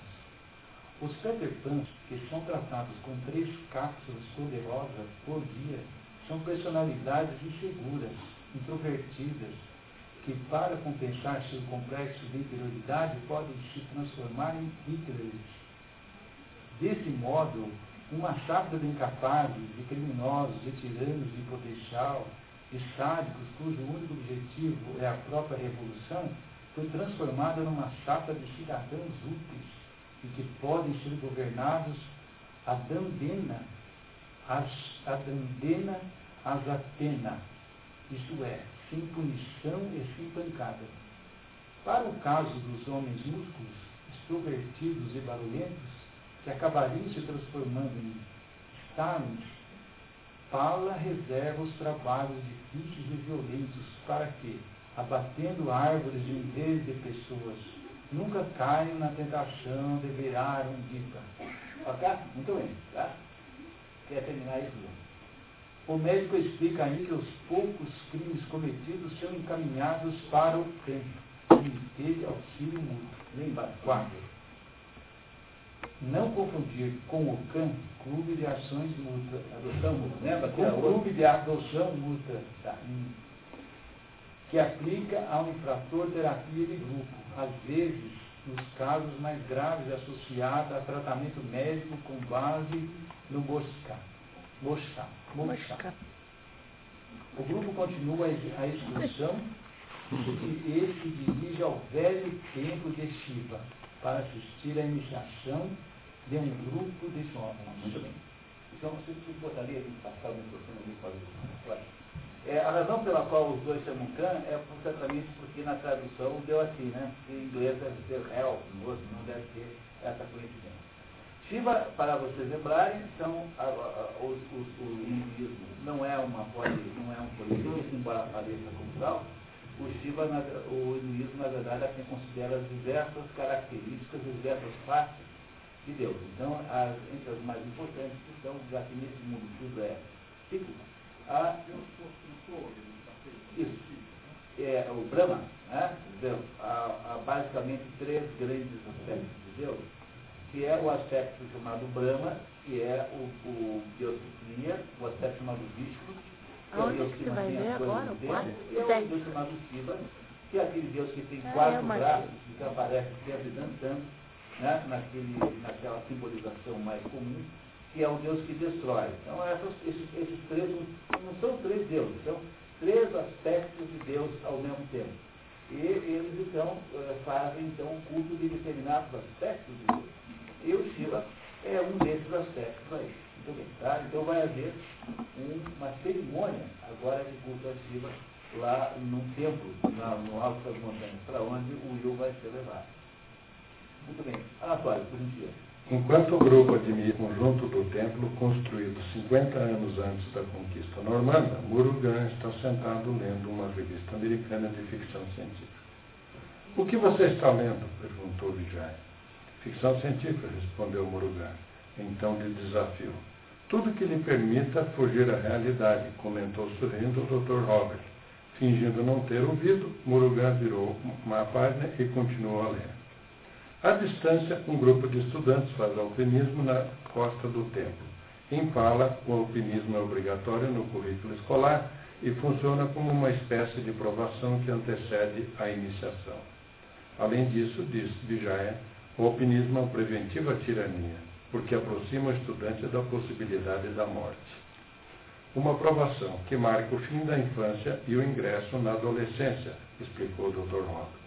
Uma aprovação que os ajudará a compreender o mundo onde tem de viver e que os fará sentir a onipresença da morte e da precariedade fundamental de toda a existência. A aprovação segue-se à revelação. Dentro de alguns minutos, esses rapazes e essas mocinhas terão sua primeira experiência com o moksha. Assistirão em conjunto uma cerimônia religiosa no templo. Muito obrigado. Maria de Francisco, por favor. Alguma dúvida, pessoal? Estou te lendo um pouquinho para a gente não ter atraso, mas qualquer coisa, por favor, me pergunte, tá? Eu imagino que o texto seja autoexplicativo, não uma parte de tempo. Vamos saber. O Dr. Robert e Farnaby preparam-se para assistir à cerimônia de iniciação, a experiência da autoliberação com o moksha. No templo de Shiva, frio escuro como uma caverna, um grupo de moças e rapazes que já havia, que haviam né, recebido a droga na associação de alpinismo.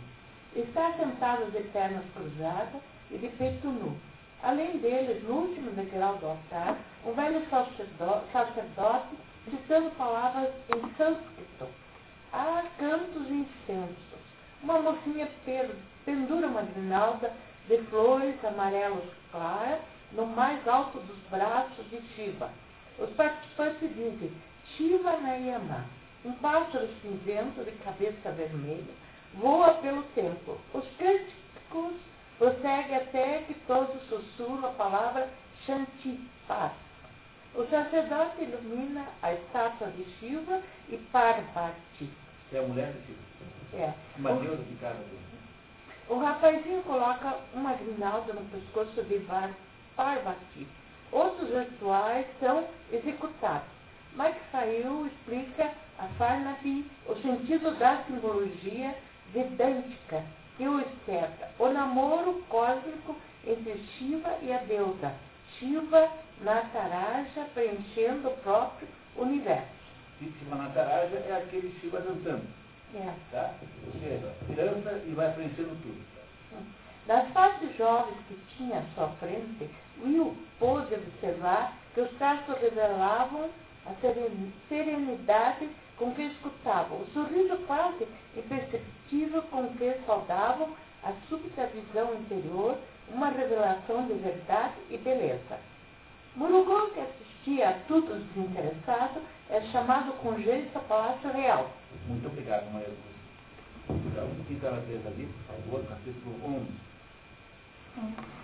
Carmen recebe um telefonema da Rani no bangalô do Dr. McShay. Ela já sabe que foi ir ao ritual de iniciação, que rotula de caricatura masturbatória da verdadeira iniciação. Do ponto de vista teosófico, né? Teosófica. O telefonema era para dizer que haviam chegado a Randan Lobo, representantes de companhias de petróleo, e que era preciso avisar Lord Aldehyde. Após desligar o telefone, Will sai pela aldeia com Jaya e Lila Hall, bibliotecária, secretária, tesoureira e mantenedora da ordem e também professora de yoga do amor. A bibliotecária reclama do clima da ilha, que estraga os livros e diz que literatura é incompatível com os trópicos. Will, abalado pelos contrastes de conflitos, se exalta. Se formos acreditar no seu velho Rajá, a literatura também é incompatível com vários outros aspectos locais. É incompatível com a integridade humana, com a verdade filosófica, com a sanidade individual e com o sistema social condigno. É incompatível com tudo, exceto o dualismo, a demência criminosa, as aspirações impossíveis e os sentimentos de culpa desnecessários. Sorrindo ferozmente, ele continuou. Mas não se preocupem com isso. O coronel Dipa endireitará tudo. Depois que Fala for invadida e salva pela guerra, pelo petróleo e pela indústria pesada, vocês terão, sem a menor dúvida, uma idade de ouro na literatura e na teologia. Gostaria de poder rir, mas é bem provável que você esteja inteiramente certo, disse Vijay. Tenho um desagradável pressentimento de que meus filhos crescerão para ver a realização de sua profecia. Ou seja, não se tem muita confiança que aquele sistema possa ser durado, de É. alguma maneira. Né? Essa altura, o Will já está exacerbado, já está irritado é, com, aquela, a, com a perspectiva é, que traz qualquer comunicação da Rani ou do pessoal do petróleo ou do Lord Alderrai. Podemos dizer que a essa altura o Will está mais ou menos convencido da superioridade do sistema palanês e transformou-se em defensor do sistema. Isso, muito obrigado. Sua coragem. Os três vão visitar um templo budista na aldeia, cujas práticas não eram consideradas ortodoxas, mas mesmo assim eram toleradas. Tanto Vijaya como a senhora Hall costumam ir lá para meditar. Will está curioso. Existe uma ligação entre o que a senhora acaba de dizer e o que vi lá no templo de Shiva? É claro que há. O moksha e a meditação nos levam ao mesmo lugar. Então, por que se dar ao trabalho de meditar? Isso seria o mesmo que perguntar por que se dar ao trabalho isso seria o mesmo que perguntar por que se dar ao trabalho de comer? Mas, de acordo com sua teoria, o moksha é alimento. É um banquete, disse enfaticamente. Justamente por essa razão deve haver a meditação. Não se pode ter banquetes todos os dias, pois são muito copiosos e demasiado longos. Além do mais, os banquetes nos são proporcionados por um fornecedor e não se tornam e não se, tornam, parte nos seus preparativos. Nossa alimentação diária é preparada por nós e o moksha entra nela como um prazer ocasional. Em termos teológicos, o moksha nos prepara como a, como recepção de graças imerecidas, as visões pré-místicas ou as experiências místicas propriamente ditas. A meditação é um modo pelo qual se coopera com essas graças imerecidas, disse Vijaya. Will quer uma explicação melhor e a senhora Hall diz que não possui capacidade intelectual para entender coisas difíceis, mas moksha e a meditação a elevam de patamar. Como vê, Mr. Farnaby, Pala é o lugar ideal para as pessoas estúpidas, a maior felicidade para a maioria. E nós, os estúpidos, somos a maioria. Reconhecemos a superioridade e sabemos muito bem que a espécie de inteligência de pessoas como o Dr. Robert, Vijaya e o meu querido Ranga é tre tremendamente importante. Sabemos também que nossa espécie de inteligência é importante e não nos invejamos porque recebemos tanto quanto eles. Algumas vezes recebemos mais. É, é, não os invejamos, né? Tem um izinho a mais. Né? Os, é, os invejamos. Muito bem, muito obrigado, tá? Quem é que está ver, por favor, capítulo 12. Capítulo 12. Já separados da bibliotecária, Vijaya leva Will à sua casa, um bangalô perto do mercado. Shanta, a mulher de Vijaya, amamenta um bebê de oito meses que não era filho de Vijaya, porque, julgando ser interessante que houvesse uma mudança radical, haviam decidido utilizar o semi-congelado do artista falecido Gobind Singh, o maior pintor de paisagens de Pala, para inseminar Shanta. A inseminação artificial era amplamente utilizada na ilha desde 1920 e a maioria dos casais que decidem ter um terceiro filho recorriam a ela. A própria Shanta teria 32 meios-irmãos e 29 meias-irmãs, e mais de um terço daquele total seria de pessoas excepcionalmente inteligentes. Will está curioso. O que você me diz dos problemas éticos e religiosos da inseminação artificial? De início, havia um bom número daqueles que apresentavam objeções de consciência.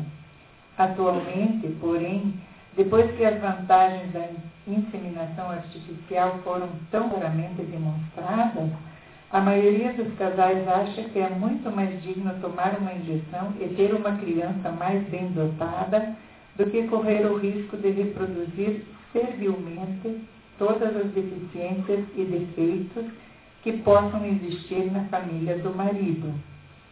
Enquanto isso, os teólogos andaram ocupados. A inseminação artificial foi justificada em termos de reencarnação e da teoria do karma. Pais devotos sentem-se agora felizes ao pensar que estão dando aos filhos das suas esposas a oportunidade de criarem um destino melhor para eles mesmos e para os seus descendentes. Obrigado. Vijaya chama o papagaio Polly que se aproxima da criança e acaricia. O casal explica a Will que o Dr. Andrew havia descoberto, numa tribo da Nova Guiné, técnica amorosa que consiste em acariciar a criança enquanto está sendo amamentada e, ao mesmo tempo, apresentá-la ao animal de que se quer que ela goste, incentivando o contato físico, enquanto se repete uma palavra positiva como bom. Com o passar do tempo, quando aprender a falar, compreenderá a significação do que ouvia. Alimento mais carícia, mais contato, mais bom é igual a amor. E amor é igual a prazer. Amor é igual a satisfação. Isso é puro Pavlov. Pavlov usado exclusivamente com um bom propósito. Pavlov para amizade, para confiança, para compaixão. Enquanto isso, vocês preferem usá-lo para lavagens mentais, para vender cigarros, vodka e patriotismo. Pavlov para beneficiar os ditadores, os generais e os magnatas. Will, entre admiração e ceticismo, observa a mulher amamentar o filho, dizendo: Bom, bom, bom. Bom murmurava ainda Chanta para o bebê. Bom, bom. Pouquinho. Programação neurolinguística. Bom, de, bom demais, eis o crime dele. Né? Isso simplesmente não podia ser permitido, e no entanto era tão precioso. Quão apaixonadamente desejara tomar parte nisso. Puro sentimentalismo, diz consigo mesmo e depois em voz alta. Bom, bom, bom, repetiu com ironia. E quando a criança cresce um pouco e descobre que muitas pessoas e coisas são completamente más, más, más. O afeto gera o afeto, respondeu ela. Ao relembrá-los, como contraprova desta teoria, da existência das cobras horripilantes que havia encontrado nos rochedos, é mostrada ao Will uma pequena réplica de Buda sentado sobre a cabeça de uma cobra gigantesca, símbolo de que tudo pode ser vencido. As cobras são seus irmãos, merecendo por isso sua compaixão e seu respeito. Resumindo em uma só palavra, elas são boas, boas, boas. Muito bem. Portanto, né, eles estão mostrando para o Will o quanto aquela sociedade consegue lidar com esse problema dos afetos. Vocês continuam com uma impressão boa desse lugar? Não? Muito bem. Vamos lá. Tá? É, capítulo 13, por favor, Anne Maria, por gentileza. Reunidos para almoçar na casa de Vijaya estão, além de Will, os irmãos Neves, Sarojini e São Krishna, que haviam trazido da escola os filhos gêmeos do casal. É explicado ao Will que em Pala não se dizem orações antes das refeições, mas que se mastigam as orações. Damos graças ao mastigarmos o primeiro bocado de cada prato. Mastigamos cuidadosamente até que nada reste. Durante toda a mastigação, prestamos atenção ao sabor do alimento, à sua consistência e temperatura, a pressão que exerce sobre os dentes e a tensão dos músculos oculares. Shanta explica ao Will que ao mastigar, o eu toma conhecimento do que está acontecendo e percebe melhor o que o não eu, as sensações gástricas, está apto a realizar. Will pede para ver a escola. Encontra lá a diretora, a senhora Narayan, e Chandra Menon, o subsecretário da Educação de Bala, ele diz que a escola de Novo Ratampé é uma das de maior sucesso na ilha. Como o Will quer saber sucesso em relação a quê, o secretário lhe responde com a pergunta: a que se destinam os rapazes e moças? Farnaby responde que depende do lugar. Na América servem para o consumo em massa, na Rússia e na China para fortalecer o Estado. Menon comenta. Ambas diferem das nossas, disse o Sr. Menon. Qual é a finalidade da mocidade palamesa? Não se destina a tudo consumir em massa, nem tampouco ao fortalecimento do Estado. É claro que o Estado tem de subsistir e que deve ir o suficiente para todos.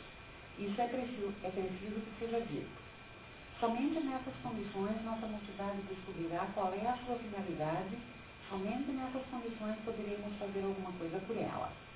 Em outras palavras, qual é mesmo o destino dessa mocidade? Desejamos que se desenvolva harmoniosamente e que se transforme em adultos plenamente realizados. Muito bem, obrigado. Nesse momento aqui, até o fim desse capítulo, vocês terão aí diversas informações sobre o sistema educacional do Fala, que, entre outras coisas, é, coloca nas escolas dois espantalhos. Um, um espantalho representando o futuro Buda, é, ou seja, aquele que se tornaria Buda depois, o, o Siddhartha Gautama, e o outro espantalho de Deus cristão, e as crianças, então, dedicam-se a mexer naqueles espantalhos como se fosse marionete, por meio de humano. O objetivo dessa ideia é que as crianças compreendam que todos os deuses nascem em nós mesmos. Nós somos os autores dos deuses. E é desenvolvimento dos deuses que nós damos autorização para que esses deuses é, mexam conosco. Haverá aí, ao longo desse capítulo, nós vamos ter que é, andar um pouco mais depressa, diversas informações sobre isso, nada que possa mudar fundamentalmente aquilo que nós já sabemos sobre fala, né? isso nos remete ao capítulo 14, porque nós ter um, necessariamente aqui de é, encurtar um pouquinho o nosso resumo. Esse, no capítulo 14, então, o que há de mais importante em tudo isso é ah, os, os, primeiros, primeiros parágrafos, ah, capítulo 14, página 19, você quer, por favor, começar a ler daí, Will e, Suzila? Will e Suzila voltam de Chip ao posto experimental e ele propõe continuarem a conversa do ponto onde haviam parado no outro dia. A conversa sobre rios, gralhas e cisnes brancos deslizando entre os reflexos das nuvens que flutuavam na superfície da água.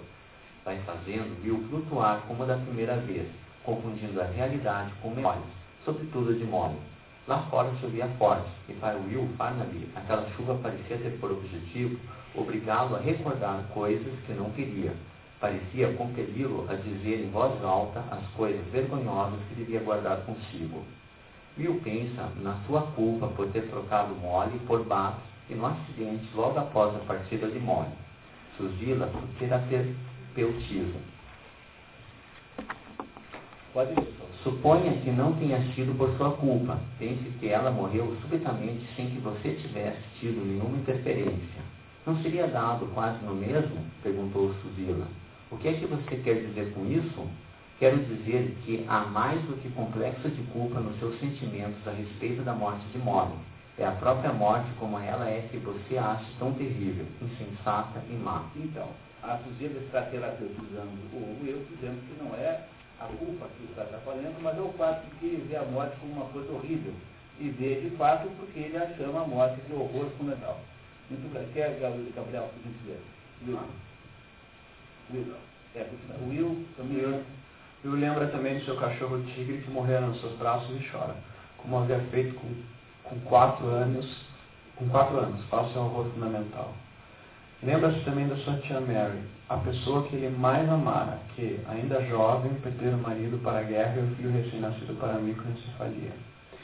Dedicada a partir dos 20 anos ao auxílio aos pobres, tia Mary ficara cancerosa e, na medida em que a doença progredia, o amor e a bondade dela se evaporavam até o desfecho final. Tinha 42 anos e não queria morrer, não podia compreender o que estavam fazendo com ela. O horror fundamental teve de levá-la à força. Eu estava lá e presenciei tudo. A exuberante vitalidade e alegria de tigre, tigre tão cheio de Deus. Depois, o mesmo tigre transformado pelo horror fundamental no pacote de lixo. Lixo que para ser removido exigiu a vida do veterinário remunerado. Depois do tigre foi a vez da tia Mary, mutilada, torturada, arrastada na lama, degradada e finalmente transformada, do mesmo modo que tigre num pacote de lixo. A única diferença foi que sua remoção foi feita em um agente funerário. O pastor foi contratado para que que tudo aquilo, num sentido de algum modo sublime e piquewickiano, era perfeitamente natural. Vinte anos depois, outro pastor foi contratado para repetir o mesmo palavra, palavrório sobre o caixão de mole. A Suzila está querendo debater a morte, quando eles fazem isso, aparece a Mary Saúde dizendo para a mãe que a avó, a Laxine, tinha piorado muito a mãe então vai para atender, vai para o hospital onde está a mãe, a sogra, né? E deixa a Mary sozinho com o Will e os dois vão ver uma peça de teatro chamada Édipo Impala, que é uma peça que reproduz em Impala aquela situação de Édipo Rei, em que o público discute com as marionetes quando, que besteira é essa que o Édipo fez de ficar com culpa? Porque era só é, ter parado de casar com a mãe, só que descobre que a mãe dele não tinha nada que furar os olhos. E aí então há uma cena muito comovente, que na página 21, em que narra-se a morte da Laxine. Não é isso? Então, no quarto, é, a pessoa nessa sequência, por gentileza, no quarto, no meio da página. No quarto, é, no quarto, Susila dirige o pensamento de sua sogra agonizante para se concentrar na luz, sem fazer exames de consciência, só pensando na grande luz. Despeça-se de toda a bagagem e siga em frente. Não leve nem mesmo um estojo para pó de arroz. Vá inteiramente desembaraçada. Will ouvia isso pensando na sua tia Mary, que se debateu e protestou até o momento em que foi completa e definitivamente tragada pelo terror fundamental. A diferença entre a morte lá, sim, uma morte indo para a luz, e a morte horrorosa da tia Mary, que morreu não querendo morrer, revoltando. Né? É isso que ele quer mostrar. Quer continuar, por favor? Susila percebe que alguma coisa havia acontecido. Olhou de novo a face descarnada que repousava no travesseiro e viu que sorria. A luz, a grande luz, está aqui juntamente com a dor, apesar da dor, disse num rouco murmúrio. Onde está você? indagou Susila. Aqui naquele canto. Lakshmi tentou apontar o lugar, mas a mão que erguera caiu inerte na colcha. Posso me ver ali, e ela pode ver meu corpo aqui na cama. A Lakshmi saiu do corpo, né? Robert chega, é informado da situação por Susila. Abraça a mulher e diz: Ela estava ali no canto, explicou Susila ao sogro. Estava olhando o próprio corpo deitado na cama. Mas agora voltei. Estamos todos juntos, eu e a dor, eu e a luz, eu e você. Por meio das lágrimas, o Dr. Roberts sorria às suas costas. Agora você pode deixar que se vá, minha querida, disse, alisando seus cabelos grisalhos. Agora pode deixar que se vá. Deixe que se vá, insistiu. Deixe que se vá deste corpo velho e sofredor. Você não precisa mais dele. Permita que se desprenda e que seu corpo fique aqui como uma trouxa de roupas velhas. Na face descarnada, a boca tinha se aberto. De repente, a respiração se tornou estertorosa. E morreu a Os próximos dois capítulos são os capítulos primas, né? O primeiro é aqui o capítulo 15, na página seguinte, em que o eu finalmente faz a experiência de tomar o mote. Então, por favor, é, né, por gentileza. É, Will toma um lápis. Will toma o mocha e de olhos fechados entra em êxtase luminoso. Êxtase luminoso. Não era possível exprimir-se exprimir melhor, pois diante desse acontecimento que, apesar de eterno, estava sempre em mutação, as palavras não passavam de caricaturas e eram incapazes de exprimir seu verdadeiro sentido. O acontecimento não era apenas êxtase, também era compreensão. Uma compreensão total, inteiramente destituída de qualquer conhecimento.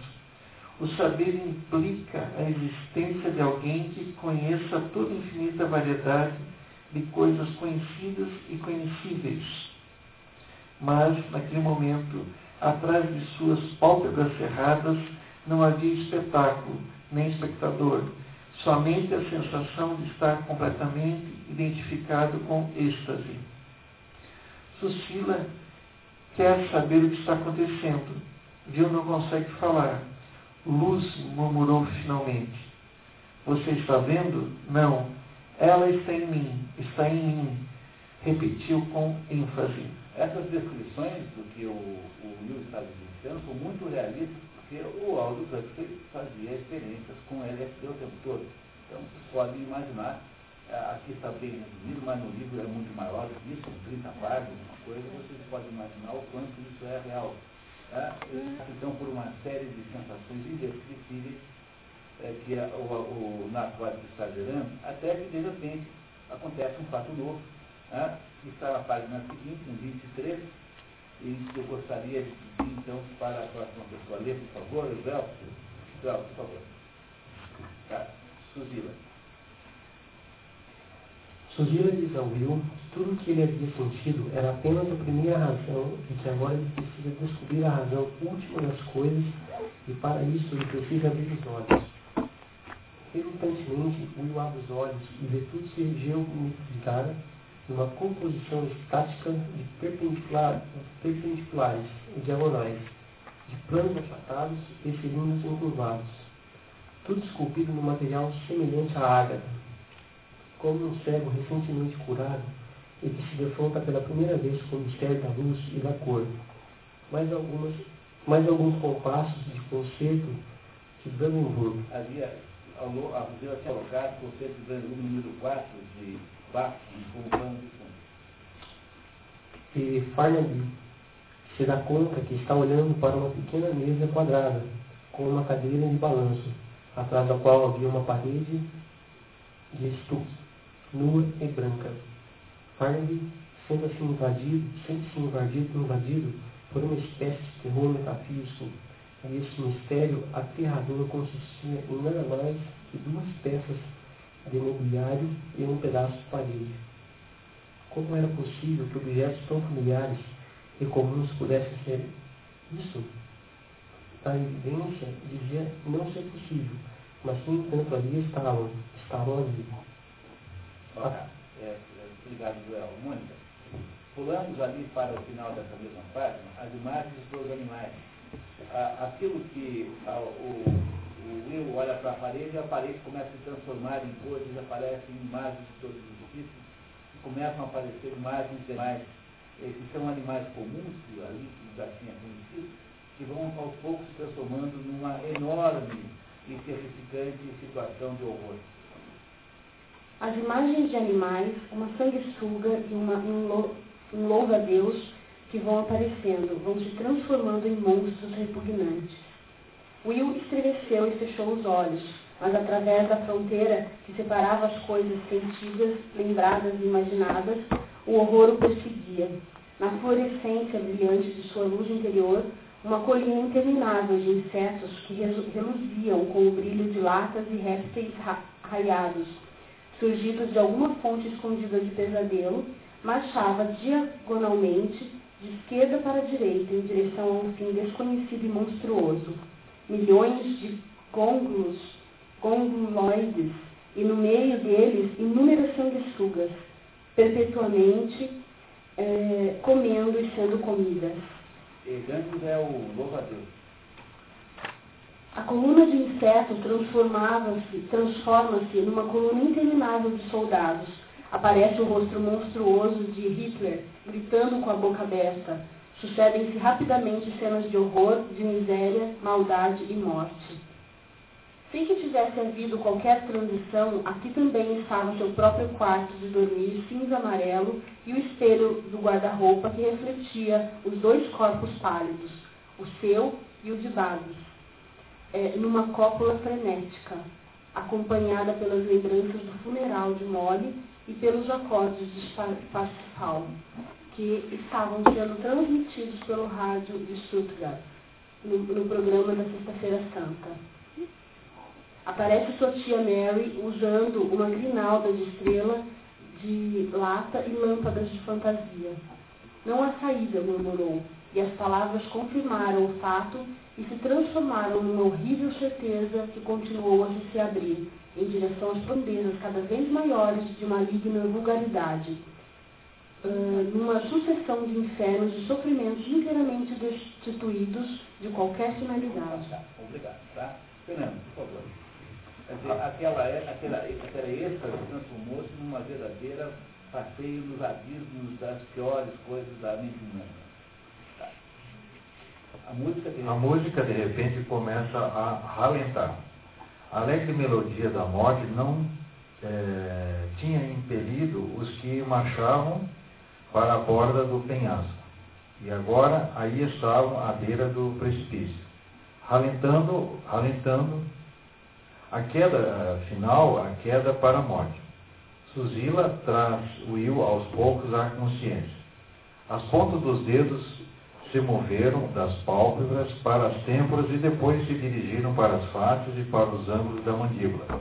Decorridos alguns instantes, Will sentiu que tocavam seus próprios dedos e que suas mãos estavam seguras entre as dela. Will abriu os olhos e, pela primeira vez desde que tinha tomado o Moksha, se surpreendeu a olhar atentamente o rosto de Suzila. Deus meu, sussurrou finalmente. Will e Suzila se aproximam da janela. Surpresos, ouviram o som distante de um tiroteio que dominava o canto dos galos, o coachar dos sapos, o ruído dos insetos e o dueto dos gurus rivais. O que é isso? perguntou Suzila. São os garotos brincando com fogos de artifício, disse Will alegremente. Suzila balançou a cabeça. Não, nós não estimulamos a essa espécie de fogos, nem mesmo os possuímos. Da rodovia além dos, dos limites do acampamento, o rugir dos veículos pesados, subindo em primeira marcha, se, tornava cada vez mais audível. Dominando o barulho, uma voz ao mesmo tempo retentória e esganiçada, vociferava de modo incompreensível através do alto-falante. Eram os soldados de Diba com Mulligan. A procissão de faróis aproxima-se do acampamento e aos poucos a voz de Mulligan vai ficando nítida.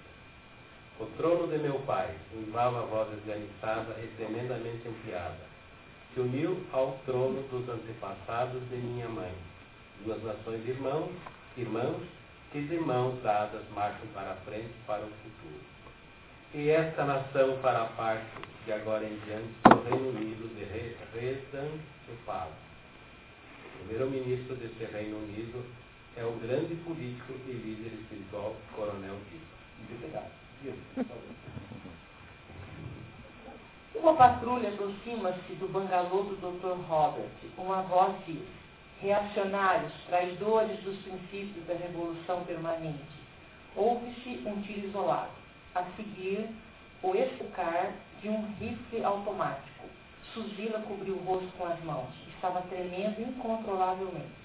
As tropas se afastam tão repentinamente como surgiram. A procissão deixou de ser vista e ouvida. O último carro acabou de passar e, embora esquecida na escuridão, a verdade da sabedoria permanecia. O rugir dos motores diminuiu. A retórica esganiçada se converteu num amontoado de sons sem sentido. Morreram os ruídos estranhos. Os sapos, os insetos incessantes e os mainás estavam de volta. Caruna, caruna. E, num semitom abaixo, atenção. E foi-se bala. Muito bem. É, faltou meia hora, né? Mas a gente vai conseguir na próxima meia hora final fazer uma análise desse assunto. É, meia hora para dizer totalmente, né? Isso é sempre assim, tá? não tem solução. E esse livro que não nos dá muita oportunidade de síntese. Vocês percebem que esse livro é visto foi e ainda hoje é visto como sendo uma espécie de Bíblia de, uma, de um novo mundo, uma nova maneira de ver as coisas, e que há pessoas, muitas, muitas e muitas, até mesmo pessoas que eu, amigos meus que conhecem isso, que o veem assim como sendo interpretado da seguinte maneira. Porque aí é uma sociedade, ah, digamos, ideal, uma sociedade tão extraordinária que é, que é muito boa para ser verdade.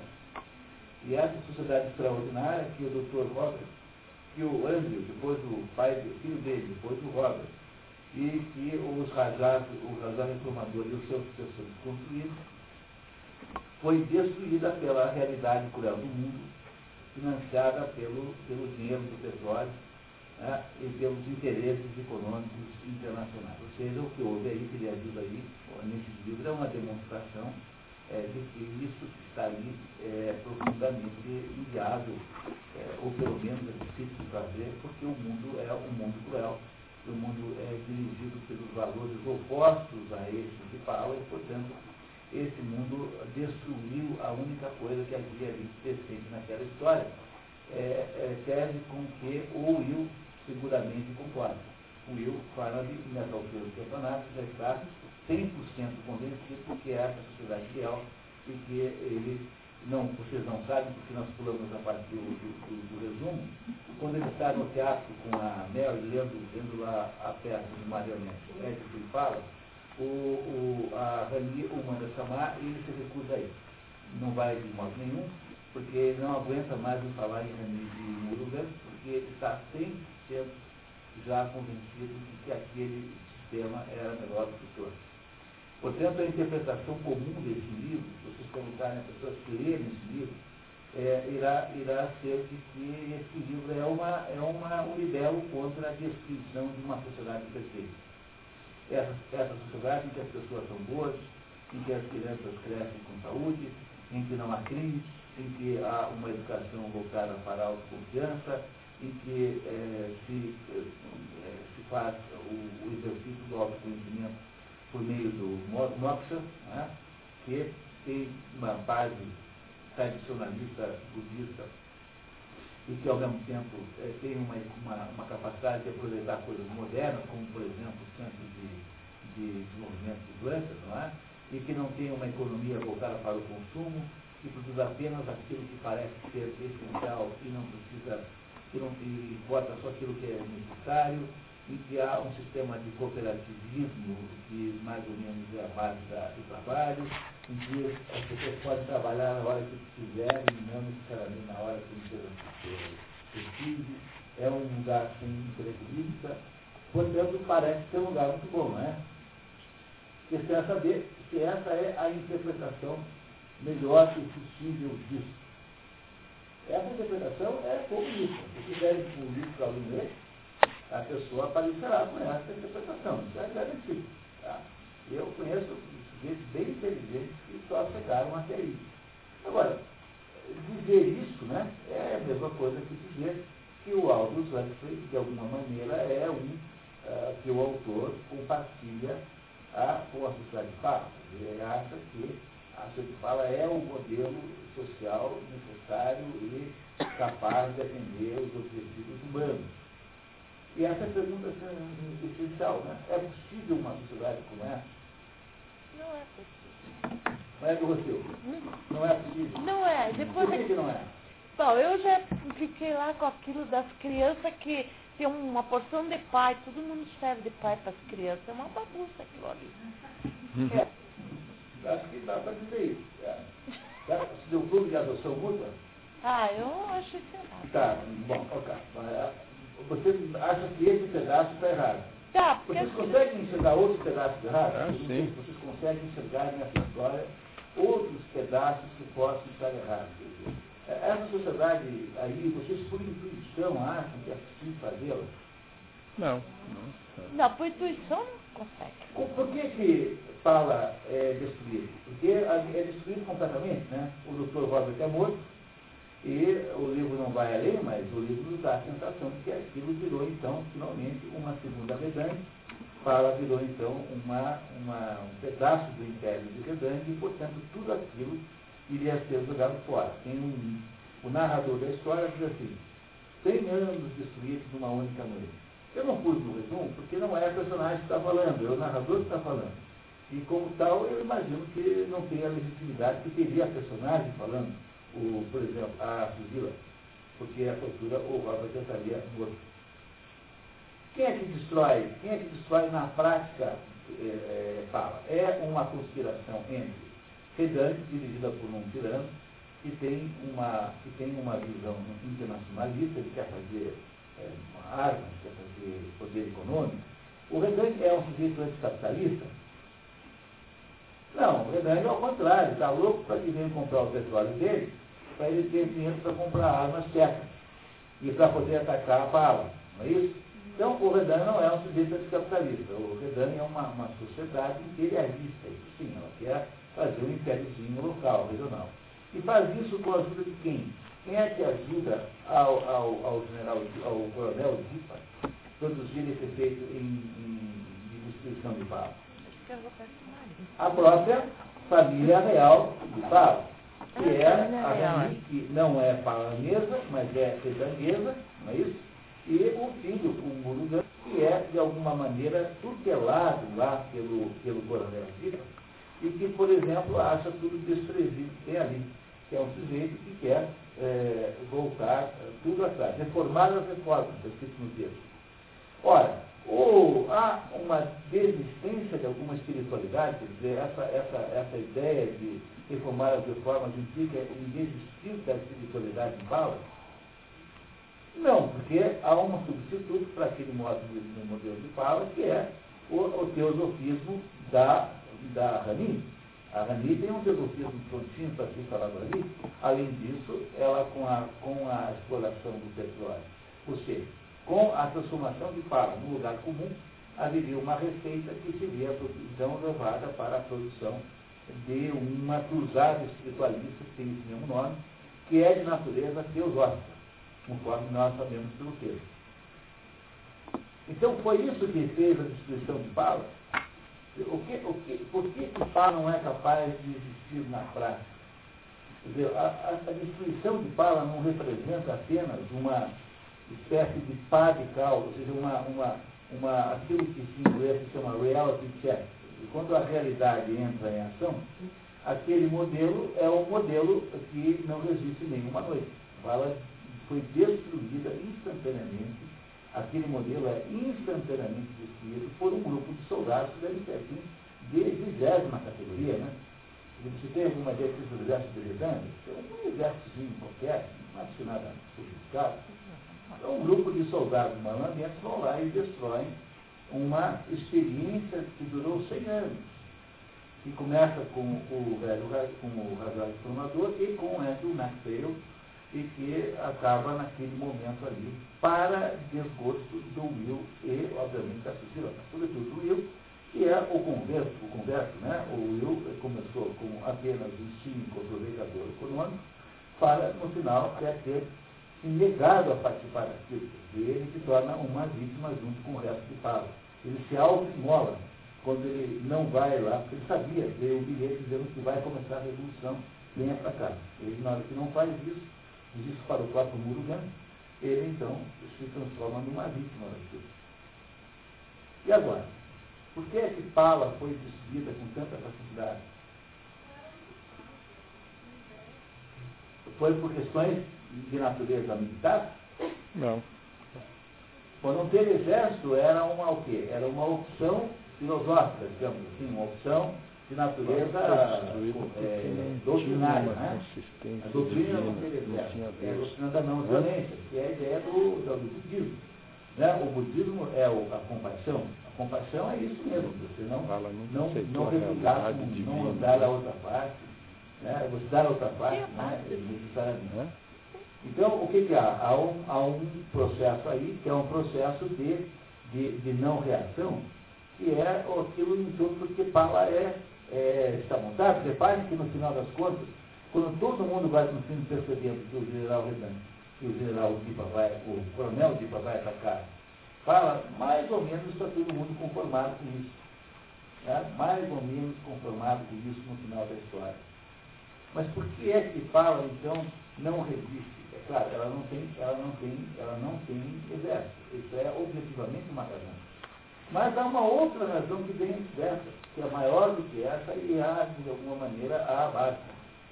Que outras razões haveria aqui para que Pala não pudesse dar certo?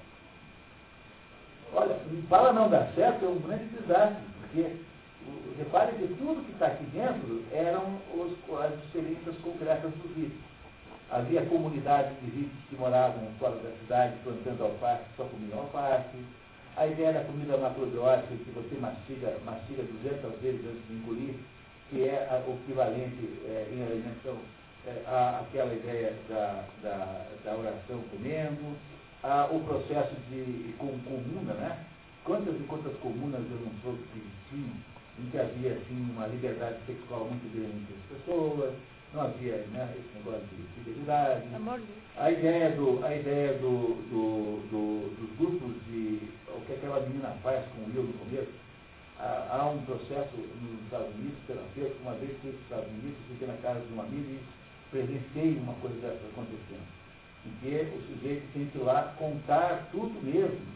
Isso é usado aí nesse grupos de casais aí da igreja, essas coisas de casais, tem que ir lá e contar você realmente é um canalha, se você não contar, você não consegue exorcizar. Isso até hoje é assim. Né? Grupos de, de psicólogos que orientam nessas ditas dinâmicas do grupo, orientam né, as pessoas para que haja, aquilo, haja uma confissão histérica dos seus problemas. Todas essas coisas que tem lá em Bala são instrumentos digamos assim, modernos de alternativa aos métodos antigos. Todos, sem exceção. Tudo de alguma maneira está aí. O, o, o, o moxa é exatamente aquilo que o Aldous Huxley achava que sabia que funcionava, é exatamente aquilo que o Simon Leary achava que era.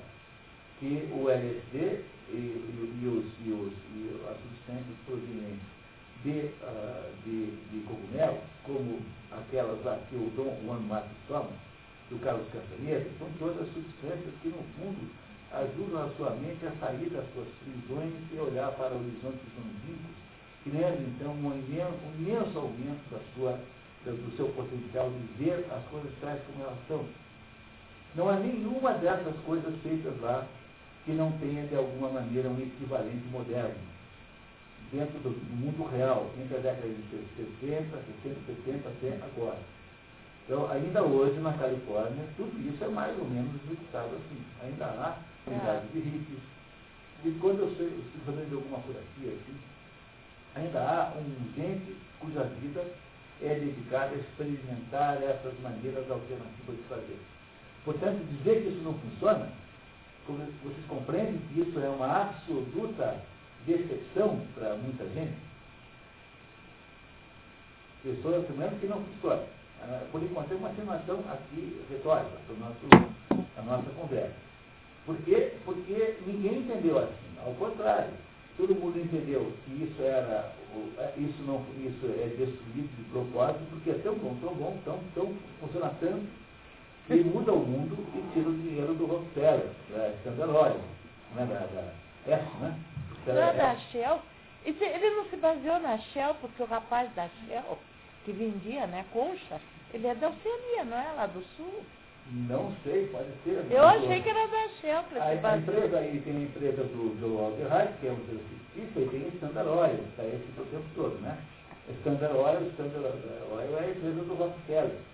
Ela é o a S, né? A S é, é Standard Oil. É. S-O, S, S significa S-O. Uhum. É uma sigla, né? SO, Standard Oil. Que hoje se chama Exxon. É. Menos no Brasil. Uhum. E essa, então, veja só, o que eu estou dizendo é o seguinte. A interpretação disso é de que essa situação funciona tanto, tanto, tanto, tanto, que aquilo que havia ali é tão bom, tão bom, tão bom, que o mundo econômico não ia deixar acontecer a multiplicação de um método, de um sistema social, que tem por principal objetivo o consumo é, responsável, enfim, como eles chamariam assim, né? O, a, a, a, não, a não, a não é, subordinação da vida a ideais econômicos. Porque esse capitalismo, na opinião das pessoas que interpretam assim, gostaria de ter uh, uma, uma sociedade em que ninguém é, gasta dinheiro à toa, ninguém faz compras de impulso, ninguém tem um consumo que não seja o absolutamente necessário, em que as pessoas estejam tentando se realizar o tempo todo. Diga,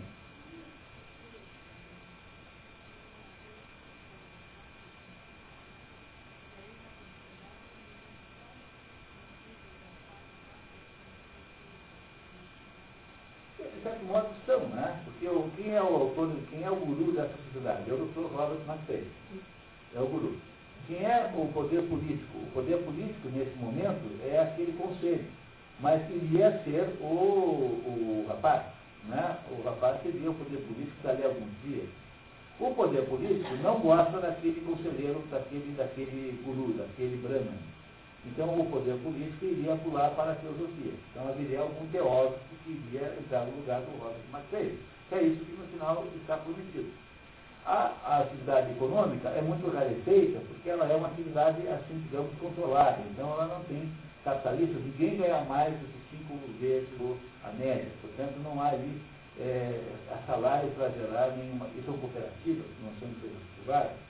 Portanto, o poder econômico ali é muito pequeno e secundário. E o, as pessoas embaixo condicionaram-se a aquelas bibliotecárias dizendo, olha, esse é o melhor país do mundo para quem estuda. Porque a gente não entende nada, mas a gente toma moça e parece que entende tudo. Entenderam o que ela quer dizer com isso, aquela bibliotecária? Então não é tanto isso, quer dizer, parece haver alguma estruturação de casta sim. Não tem dúvida disso. Qual é o problema central da, da inviabilidade de fala? Que é a inviabilidade de toda essa turma que tenta fazer isso. É uma utopia que foi construída só em cima de palavras bonitas e maravilhosas, mas que não tinha substância nenhuma. Mas pode é. permanecer um tempo vivo, não pode? É, sim. E por que, que permaneceu 100 anos mais ou menos vivo? Até que se defrontou com a realidade, né? A hora que, porque era isolado do resto do mundo, porque não dá para fundear, porque só tem escarpas de pedras em volta, então não, foi, não sofreu contaminação. Não, não era. Não, não, não, não. era isolado, o petróleo que financiou, para financiar tinha que vender petróleo para todo mundo. Não, mas Pala não vendia petróleo para ninguém. Petróleo de Pala. E como é com a grana?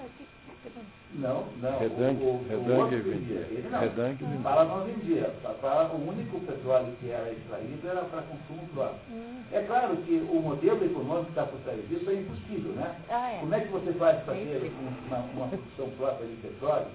sem ter uma refinaria, porque refinarias não ah, são assim. É. Não pode fazer uma mini refinaria para ter no fundo de casa. Não é assim que funciona. É, no Brasil tem duas refinarias pequenas, aquela em Manguinhos lá, é. Que é a refinaria do, do. Como é o nome? Do, da Reduc? Da, não, não, aquela de Manguinhos ali é uma refinaria Ah, Manguinhos, É particular, tem o nome? Ah, sim, sim. Já vou lembrar o nome. E outra é no Estado do Rio Grande, que é uma refinaria, são refinarias que não dão lucro, são refinarias absurdas. Então você não pode ter uma proposta de artesanato e ao mesmo tempo de refinaria. Sabe? O modelo de fala econômica é ligado, mas a gente não está brincando aqui de fazer crítica à veracidade do assunto. Nós estamos brincando de estar lá vivendo. Então o que interessa é o como nós nos sentiríamos de fato frente àquela sociedade. Vocês gostariam de morar em Pala, ser um, um, um habitante de Pala? Absolutamente. Alguém aqui gostaria, sinceramente, não, de morar lá? Eu não, eu gosto de ir no shopping.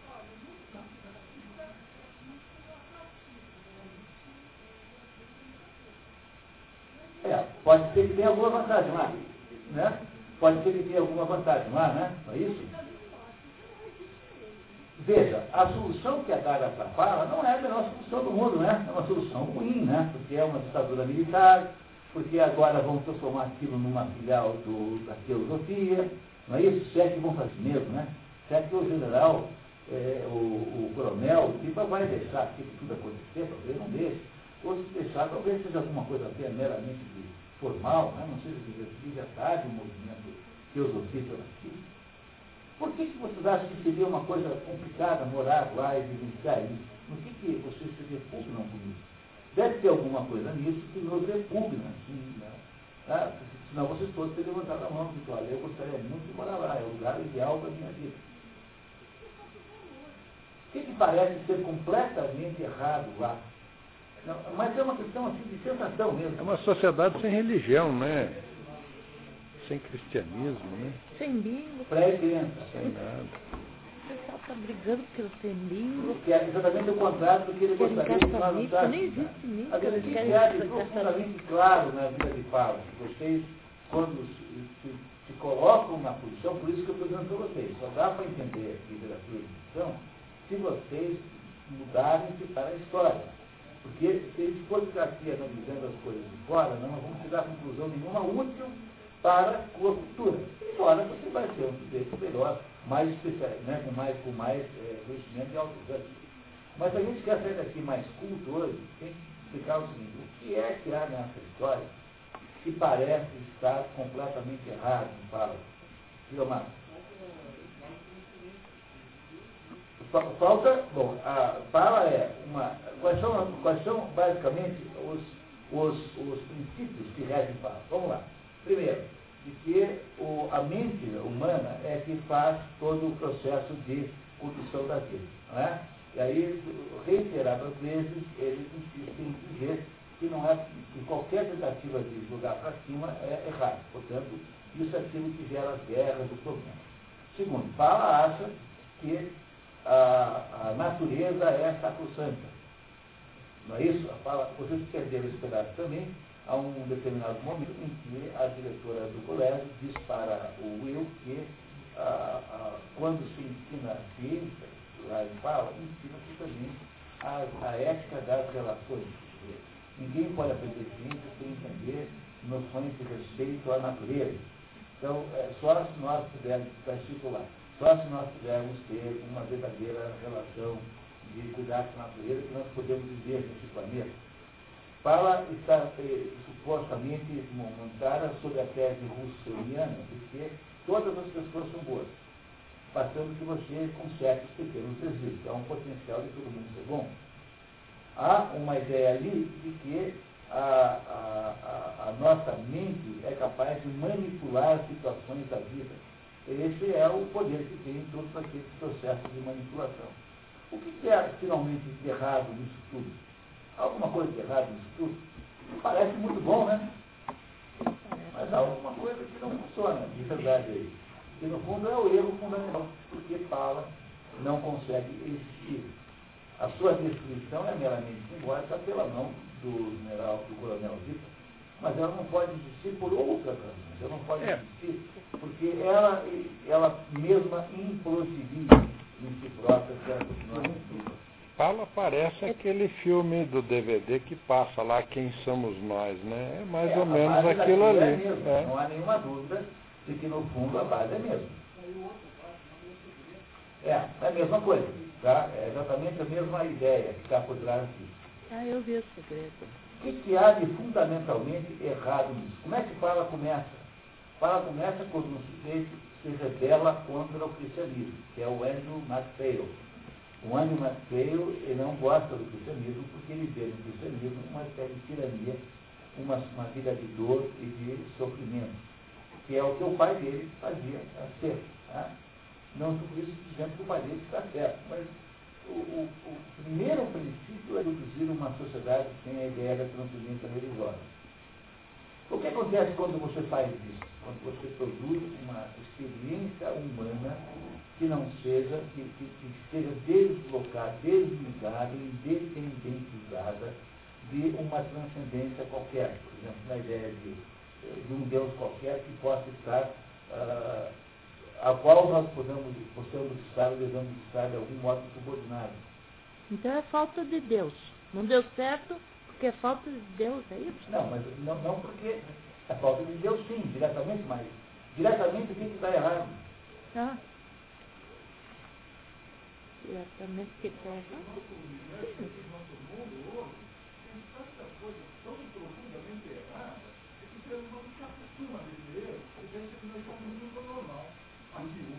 Claro, agora esse mundo.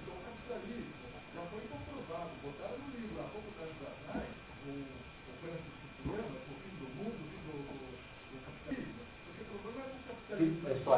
é bom para quem? É bom para uma pequena medida. Qual é o problema do capitalismo? Mas parece que é bom, mas vai afundar a nossa sistema social. Não acho. O capitalismo tem capacidade de acumular as riquezas de uma maneira ilimitada. Enquanto que as riquezas da natureza são limitadas. Então, é insustentabilidade. Tanto para a economia, tudo isso Eu não acho que o capitalismo vai afundar a gente. É o contrário.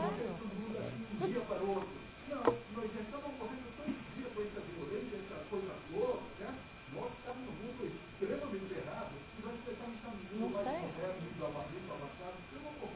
Muito bem. Então, no, no entanto, a fórmula de fala resolve o problema? Essa que é a pergunta. Não resolve. A fórmula de fala resolve o problema das injustiças e, e, e das imperfeições do mundo. Porque o que nós temos que concluir é que o mundo em que nós vivemos de fato é imperfeito. E, e é imperfeito mesmo, imperfeito porque talvez ele tenha em si alguma imperfeição, imperfeição ah, intrínseca e inextirpável com a qual nós temos que conviver. O que não quer dizer que nós não possamos fazer alguma coisa para torná-lo um pouco melhor. Mas o fato de que o mundo é imperfeito, eu acho que é uma conclusão absolutamente madura que nós temos que fazer. Dizer, o, o nosso mundo é imperfeito. Nós temos Nós, seres humanos, somos capazes de piorar ou melhorar. No entanto, a pergunta central é, fazer o que se fez em Pala é uma solução possível para o problema? Porque se, se ela é a solução ideal, a conclusão do livro é o mundo, eh, o mundo não ideal é mais forte que o mundo ideal e, portanto, o destruiu implacavelmente. Seria o que teria acontecido com a invasão de Redane. Mas, se o autor queria dizer outra coisa, se no fundo o autor está criticando esse mundo que fala, então deve ter uma outra, deve ter alguma razão pela qual essa não é a solução é, verdadeira. Talvez porque ela se isolou, né? Talvez seja a ilha, né? Uma experiência que foi isolada. A, se tornou vulnerável. A tua desconfiança é de que, no fundo, esse isolamento foi o que permitiu durar tanto. É, tá. Né? Foi isso? não a nenhum dia.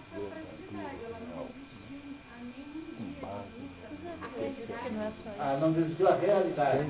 Então, o mundo do, o mundo do, do coronel Zita é o mundo real.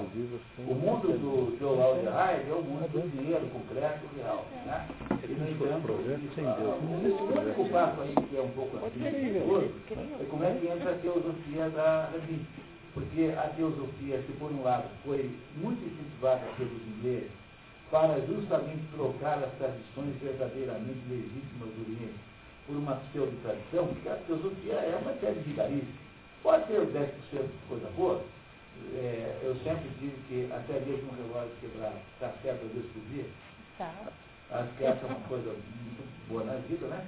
Mas o, a filosofia não é melhor do que o budismo, o budismo tradicional. A filosofia não o budismo. A filosofia não é melhor que o cristianismo. A filosofia é uma ideia de engendração, uma série de recursos, de retalhos, de espiritismo, e a dona Blavatsky encontrou um jeito de vender para botar aquilo no bolso. É uma coisa um pouco assim interessada mesmo. É. Né? Como é que ela entra nisso? Né? Então, o, o, não me parece que em nenhum minuto o Aldous Huxley tenha realmente apreço por esse mundo.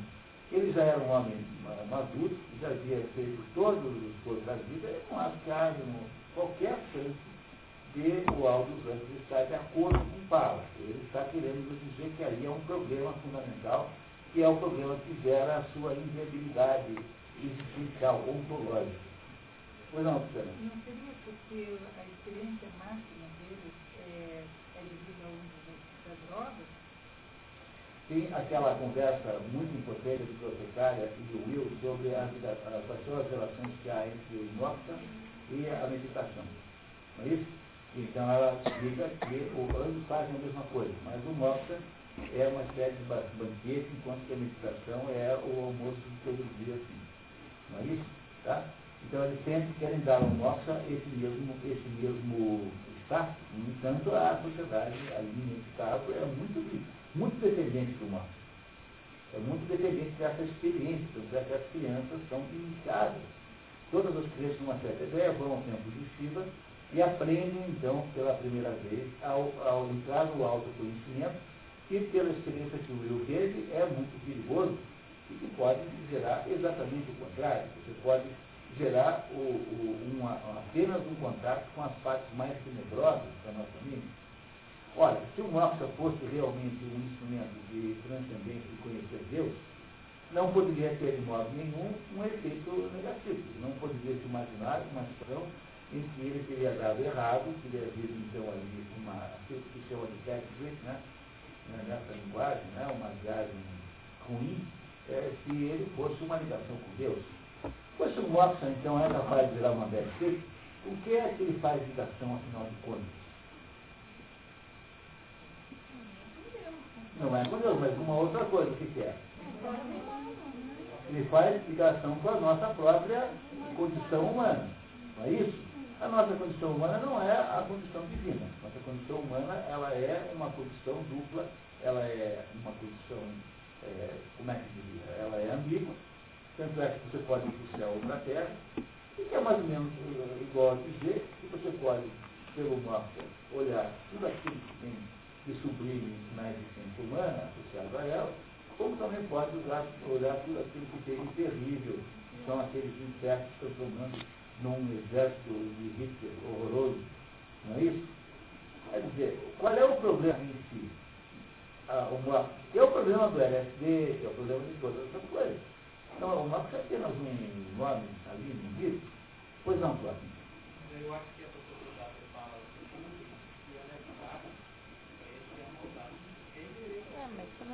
ela parte no pressuposto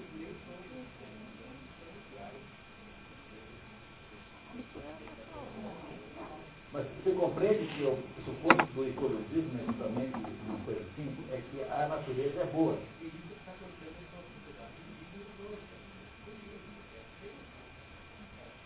Mas também não é o pressuposto da ecologia. A ecologia diz o seguinte, a natureza é boa. Mas a natureza é boa em termos, porque a natureza tem micro-organismos que nos matam, a natureza tem animais selvagens que, se puderem, nos matariam, a natureza tem é, é, tsunamis de vulcões, de furacões, de terremotos. Portanto, a natureza é, ao mesmo tempo que é a fonte da nossa vida, também é a fonte da nossa morte. Claro. Esse, esse, essa, o, o, o fala é antropocêntrica. No sentido de que, no sentido de que você, já que o mundo externo é um mundo muito ruim, o que, que você faz? Você, então, num laboratório chamado Fala, em que as condições de isolamento se propiciam a durabilidade mínima para você tentar fazer experiência, caso contrário não, não seria possível, né? ou seja, uma sociedade isolada, historicamente, no tempo, etc., você tenta produzir um mundo à imagem e semelhança dos nossos próprios, é, da nossa própria visão sobre a nossa existência, independente de, como se nós fôssemos capazes de saber quem nós somos pelos nossos próprios critérios. Isso é antropocentrismo. Antropocentrismo é quando você acha que você pode explicar você mesmo. Há uma, uma, uma visão de antropocentrismo que é assim, é a do, do Gilbertismo, que é o último Gilberto que é o entende si próprio, do antonismo, que é o último Antônio que é o entende si próprio. Ou seja, toda tentativa humana de interpretar-se a si próprio pelos seus próprios critérios irá sempre produzir, eh, irá sempre ser baseada numa espécie de fantasia. A ilha.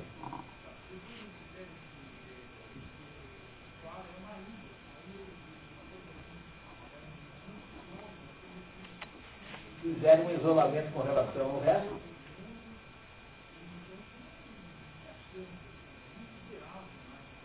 Mas é ideal por quê? É, é ideal por quê? Porque é porque você parte do pressuposto é, que você monta um desenho de ser humano que está na sua cabeça, que é um modelo de ser humano, que tenta substituir o modelo do ser humano anterior. Né? O que, que o pai do Andrew achava sobre a vida humana? Ele achava, ele era um estúpido, o pai do Andrew. Não tem a menor dúvida disso. Né? Mas ele achava o seguinte, achava que a nossa vida não está na nossa mão, que depende de forças que você não controla, você não tem nem ideia se Deus vai te salvar, porque Deus sabe que bem entende. É mais ou menos como os judeus veem o mundo, veem o mundo assim. Os judeus não têm uma forma de salvação. O, o, o, judaísmo não salva ninguém. O cristianismo tem.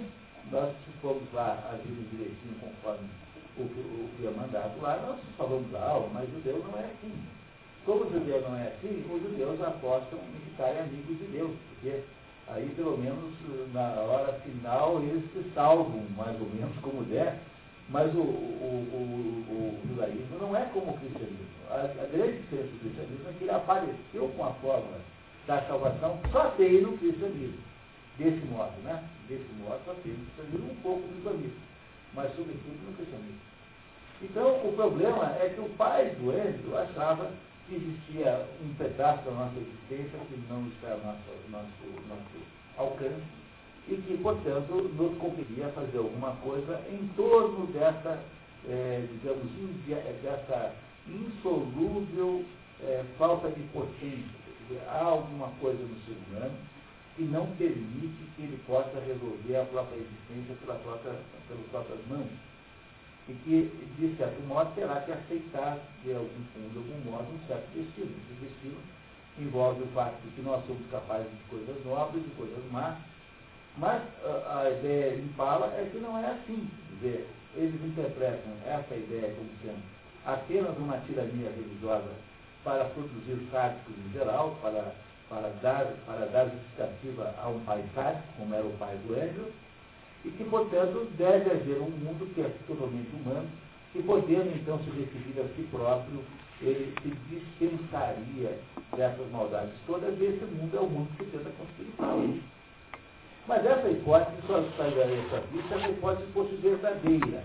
Entendeu? É assim, se eu estivesse contando para vocês uma coisa que fosse uma mentira, e aí então Léo disse assim, não, mas isso é, mentira, então vamos fazer um negócio e não é assim. Aí vocês fazem, vai dar certo. Por que, que não dá certo? Porque, na verdade, é um, o, o que acontece Fala é o velho sonho de libertação do, da, do nosso destino, a tentativa de nós sairmos desse impasse angustiante, terrível, que é sermos ao mesmo tempo é, passíveis de uma, de uma transcendência extraordinária, como nenhum outro ser é, e ao mesmo tempo vivemos nas misérias humanas, assim como os animais vivem. Temos que comer todos os dias, pelo menos, sei lá, né, ter uma vida precária, ter reumatismo, força, né, é, um intervalo, né, coisas do gênero, né, coisas muito piores do que isso. Não é isso? Quer dizer, a rebelião, a rebelião metafísica que os seres humanos são capazes de fazer contra a sua verdadeira natureza, os transforma em experimentadores poéticos, absolutamente sem viabilidade final, de experiências desse tipo. O que nós não aceitamos de modo nenhum, e é isso que está aqui eh, explicitado de modo simbólico na, na ilha, é o fato de que a nossa existência não é uma existência controlada por nós mesmos do ponto de vista do seu destino final. O que nós podemos fazer é, ao longo da nossa vida, é tomarmos as decisões, somos capazes de tomar decisões perfeitas. Porque o, se o mundo não é, não é perfeito, o mundo não sendo perfeito, isso não implica que nós não sejamos capazes de ter atos perfeitos. O ser humano é capaz de fazer atos perfeitos na medida em que os faz, dentro do quadro de referências verdadeiramente legítimos. Então, não é para ficar com a forma do, do, do coronel porque eu estou dizendo isso. Estou dizendo aqui a forma do Lambida é tão ruim quanto essa, porque na verdade é uma forma que é a outra face do problema, mas o, o que nós não podemos fazer é tentar desligar, desligarmos a nossa existência da existência humana em si. Nós não somos capazes de termos uma existência vital. Não dá para você imaginar um mundo feito para anjos e não para seres humanos. Não dá para você imaginar um mundo em que não se tenha liberdade de decidir. É, há uma tirania intrínseca por trás de toda essa história incrível, que é a tirania com face humana que é a tirania dos grupos de convencimento, aquilo que se chama de grupos de, de conformidade. Você pega um grupo de pessoas e você faz com elas movimentações, é a aplicação da PNL, genericamente, generalizadamente, o que é a PNL? É uma maneira de fazer uma modificação na opinião dos outros por é, meios é, aí subliminares. Há todo o processo de manipulação dos outros para que os outros, a pressão do grupo para que aquela pessoa sinta mal, que não seja como os outros. A destruição da liberdade individual, que é o que acontece em, em, Paulo, veja, apesar de parecer exatamente o contrário, não há liberdade individual nenhuma. Você não tem direito de ser homem minúsculo e nem ser cristão. Você é transformado em, né, você já é engenheirado desde o início. Toda, todo o processo de formação daquelas crianças é um processo de modificação por meios subliminares, por meios profundamente desonestos, que não te contam para que é, é, não é isso? Da sua maneira de ser. É uma moldagem da sua existência em função de uma moldagem típica de um sujeito bacana, simpático, aquilo que o, o Lado Cavalo chama de uma pessoa maravilhosa. Quer dizer, o que Fala tenta fazer é transformar todo mundo em pessoas maravilhosas. Completamente artificiais. Quer dizer, a, a sensação que eu, que eu, queria que vocês tivessem me dito no início, vocês tinham isso, mas acharam tão óbvio que então fizeram o trabalho de dizer. Que a sensação que você tem tentando se transportar para a fala é que aquele mundo é todo de mentira. Aquilo é uma imensa mentira em que, no fundo, há um engenheiro social por trás daquilo, tentando fazer com que todo mundo entre num determinado esqueminha de ter um comportamento politicamente correto, de ter um comportamento é, dentro de um certo padrão de, que seja ah, mais ou menos aceito por aquela sociedade, é, cortar as, as pontas, as diferenças, todo mundo se parece no final das contas. É, então você mistura as famílias, você faz todo o processo de destruição da individualidade em última análise. A individualidade ela tem que ser resolvida com cirurgia é, social. Quer dizer, Pala é um, é, um, é um método de cirurgia social. Quer dizer, é, é, ali é uma maneira de, de promover um controle da sociedade sem ser por aquele jeito burocrático estatal do, do mundo novo. É muito pior, muito pior É isso mesmo. É por isso que ah, todos esses métodos modernos de você criar um consenso apenas de, de, natureza, de natureza de consentimento, você, o que, você faz? Você pega e faz de conta que todo mundo ali está sendo de alguma maneira representado. Então, há uma, hoje no mundo moderno uma epidemia de atividades que são assim, que são grupos de, de, de grupos de é, conversa coletiva, são, são, são é, grupos, dinâmicas de grupos, todos os tipos, cujo objetivo central, final, é apenas produzir uma engenharia do consentimento, ou seja, aquilo que pareça ser uma maneira de é, é, adequar os indivíduos a um determinado modelo, que não é o modelo que seja de maneira de modo consensual, o modelo transcendente. Porque se o modelo é o modelo que está na Bíblia, está no Corão, está no Cerone, no Torá, onde for, aí pelo menos há uma espécie de denominador múltiplo comum superior à sua própria vontade e ao seu desejo. Mas é isso, é o modelo que o doutor Robert quer que as pessoas tenham. No fundo, eu não estou dizendo que o, o, o Muragan vale alguma coisa, na verdade é um idiota completo, mas ele tem direito de ser idiota completo. Não é isso? Tá?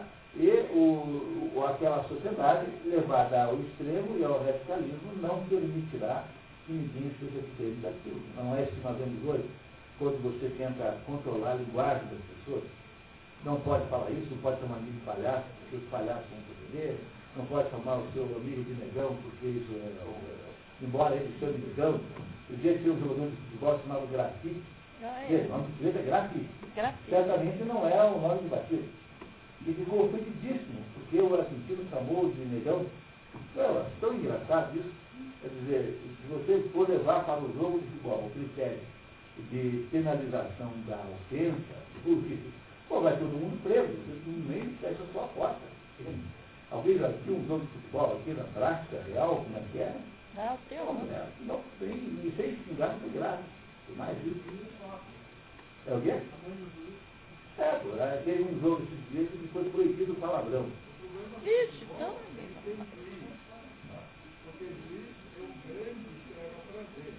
É.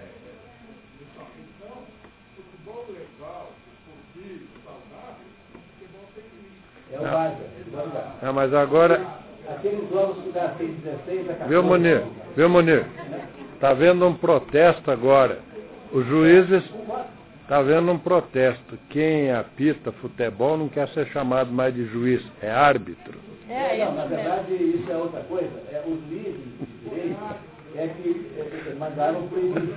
Entendeu? Não, é que o juiz de direito, com toda razão, mandaram proibir, chamar árbitro de juízo, que é, é, verdade é uma usurpação da profissão.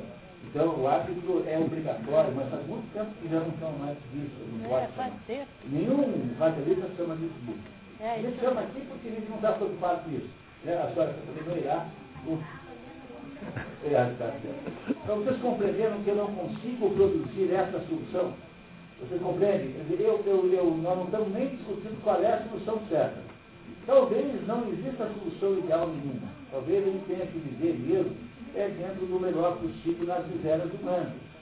Essa é uma conclusão muito madura, que às vezes é a única conclusão possível.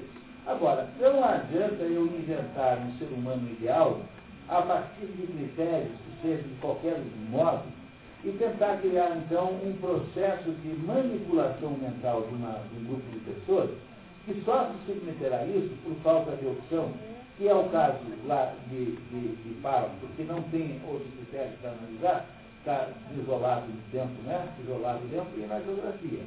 Então, eu não posso tentar resolver esse problema produzindo uma reengenharia humana a partir de critérios humanos e a partir daquilo que eu acho que é bacana fazer. Essa é a maior tirania de todas. Não há mais tirania pior que essa. Porque, veja, um sujeito autoritário, como seu pai deve ter sido com você algum dia, lembra quando você tinha é, 12 anos e seu pai não deixou ficar três dias numa rede? Eu, eu sei que você deve ter ficado muito mal com essa predicção. Tá? Então, então veja, o seu pai, disse para você que não pode, está sendo autoritário. Mas o, o, o, autoritarismo que o seu pai tem com você não é esse, não é esse totalitarismo, porque, no fundo, o seu pai acha que não é uma coisa conveniente alguém de 12 anos passar três dias numa vez. E não é mesmo. Qualquer pessoa pensar três dias aqui não. Agora, o que se faz aí não é isso, não é impor uma, uma autoridade que vem da idade, do posto, né? Não é impor isso ao grupo de pessoas é, porque você acha que tem que ser diferente. Eu estou querendo mudar a própria natureza da pessoa. Não é o que eles fazem o tempo todo? É. Entendeu? Então, veja, é por essa razão que, de modo geral, os governos autoritários, como o governo militar que temos no Brasil, desembocam em democracia. Os governos autoritários desembocam em democracia. Na Argentina foi assim, no Chile foi assim, aqui foi assim. Por quê? Porque o governo autoritário é um indivíduo lá, você, ao qual você não, não dá grande valor, mas é um sujeito que acha, por exemplo, que não pode ter filme com pessoas nuas. É uma estupidez, mas é uma, uma espécie de, de, essa, essa, essa ideia moralmente, digamos, sustentada por, um, por uma ética cristã, digamos assim. Né? Agora, o sujeito, o sujeito, um belo dia, você cresce, ele não mais nada, ele no fundo nunca quis mudar você. Ele queria organizar a sociedade desse jeito para quê? Os pais não tiranizam os filhos ao ponto de enlouquecê-los. Os pais teriam um critério de autoridade sobre os filhos. E pai que não faz isso está absolutamente equivocado sobre o que é ser pai. Porque você não é, você não é amigo dos seus filhos, você é pai dos seus filhos. E tem que parar, para essa conversa. A, a ideia de amigo é uma ideia lateral do mesmo nível. Seu, os, os, amigos dos seus filhos são como eles, têm 16 anos, também são maluquinhos, pensam nas coisas erradas. Entendeu? O amigo do seu filho, os amigos dos seus filhos fazem negociações de cobertura mútua um do outro. Mas o seu filho não é seu amigo, seu filho é seu filho. Entendeu a diferença? A ideia de que alguém possa exercer uma autoridade na vida, que é presente em tudo quanto é coisa, é legítima e necessariamente necessária sob muitos pontos de vista. Agora, o que acontece nos governos totalitários é que eles fazem essas engenharias humanas aqui. E eles sempre desembocam em mais tirania e mais tirania, porque você sempre estará errado em função de algum modelo utópico de existência que nunca é capaz de ser imposto. Portanto, essa história aqui é a história do totalitarismo moderno, aquele que está crescendo entre nós com uma rapidez de samambaia em temporada de chuva. E, esse é o problema central, é que todo mundo vê isso, a, ao invés de ver o perigo disso, fica achando isso bacanérrimo, que legal, que humano, entendeu? Quer dizer, e aí nasce aí uma série de, de, de papéis sociais que são o, as, as, pessoas que resolvem se transformar em pessoas maravilhosas. Então, se você eh, disser que você é cristão, por exemplo, você já não é mais uma pessoa maravilhosa. É, é, um intelectual não pode ser cristão. Você imaginar um professor de filosofia decretando, declarando uma aula que é isso desmerece desde o primeiro minuto da aula. Seu Gabriel.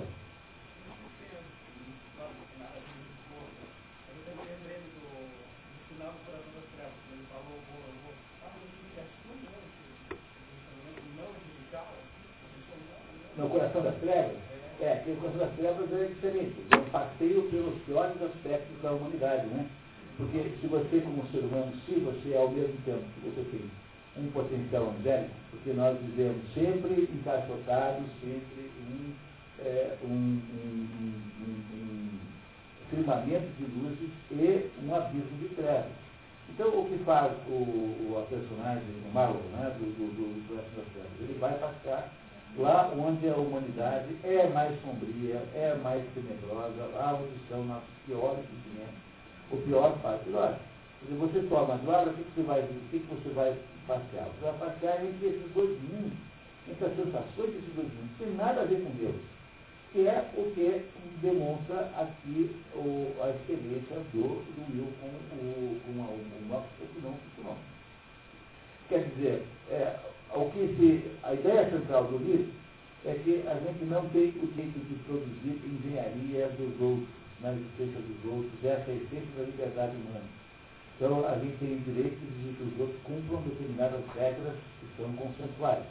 Mas nós não temos o direito de assumir o lugar de Deus e inventarmos um homem novo. Esse homem novo, que é o homem que fala, não é um homem novo, é apenas um, um farrapo manipulado por um, por, um projeto de vida social que começou 100 anos antes, por um homem que achava que tinha a capacidade de ser, de substituir Deus achava que era possível construir uma sociedade com face humana. E a sociedade com face humana é aquela sociedade que atrás, atrás de si sempre tem ah, o mundo dos horrores. Aquilo que parecia angélico para o Will no primeiro momento, depois revela-se apenas a, a, aparência de um mundo de horrores. Ah, é interessante que aquele, aquele, tudo o impacto do, da experiência do Moxa, do Will, acontece quando ele vê a cadeira, a balança, a mesa e a parede branca. Pois é exatamente aí que ele é, ele é atingido por um terror metafísico, que é o mesmo terror metafísico lá dos especialistas, do Jean Paul Sartre e do Roberto Amici, né? que, que o Jean Paul Sartre no livro Anal, já passa o tempo todo vomitando, que olha para tudo, e tudo me parece ser completamente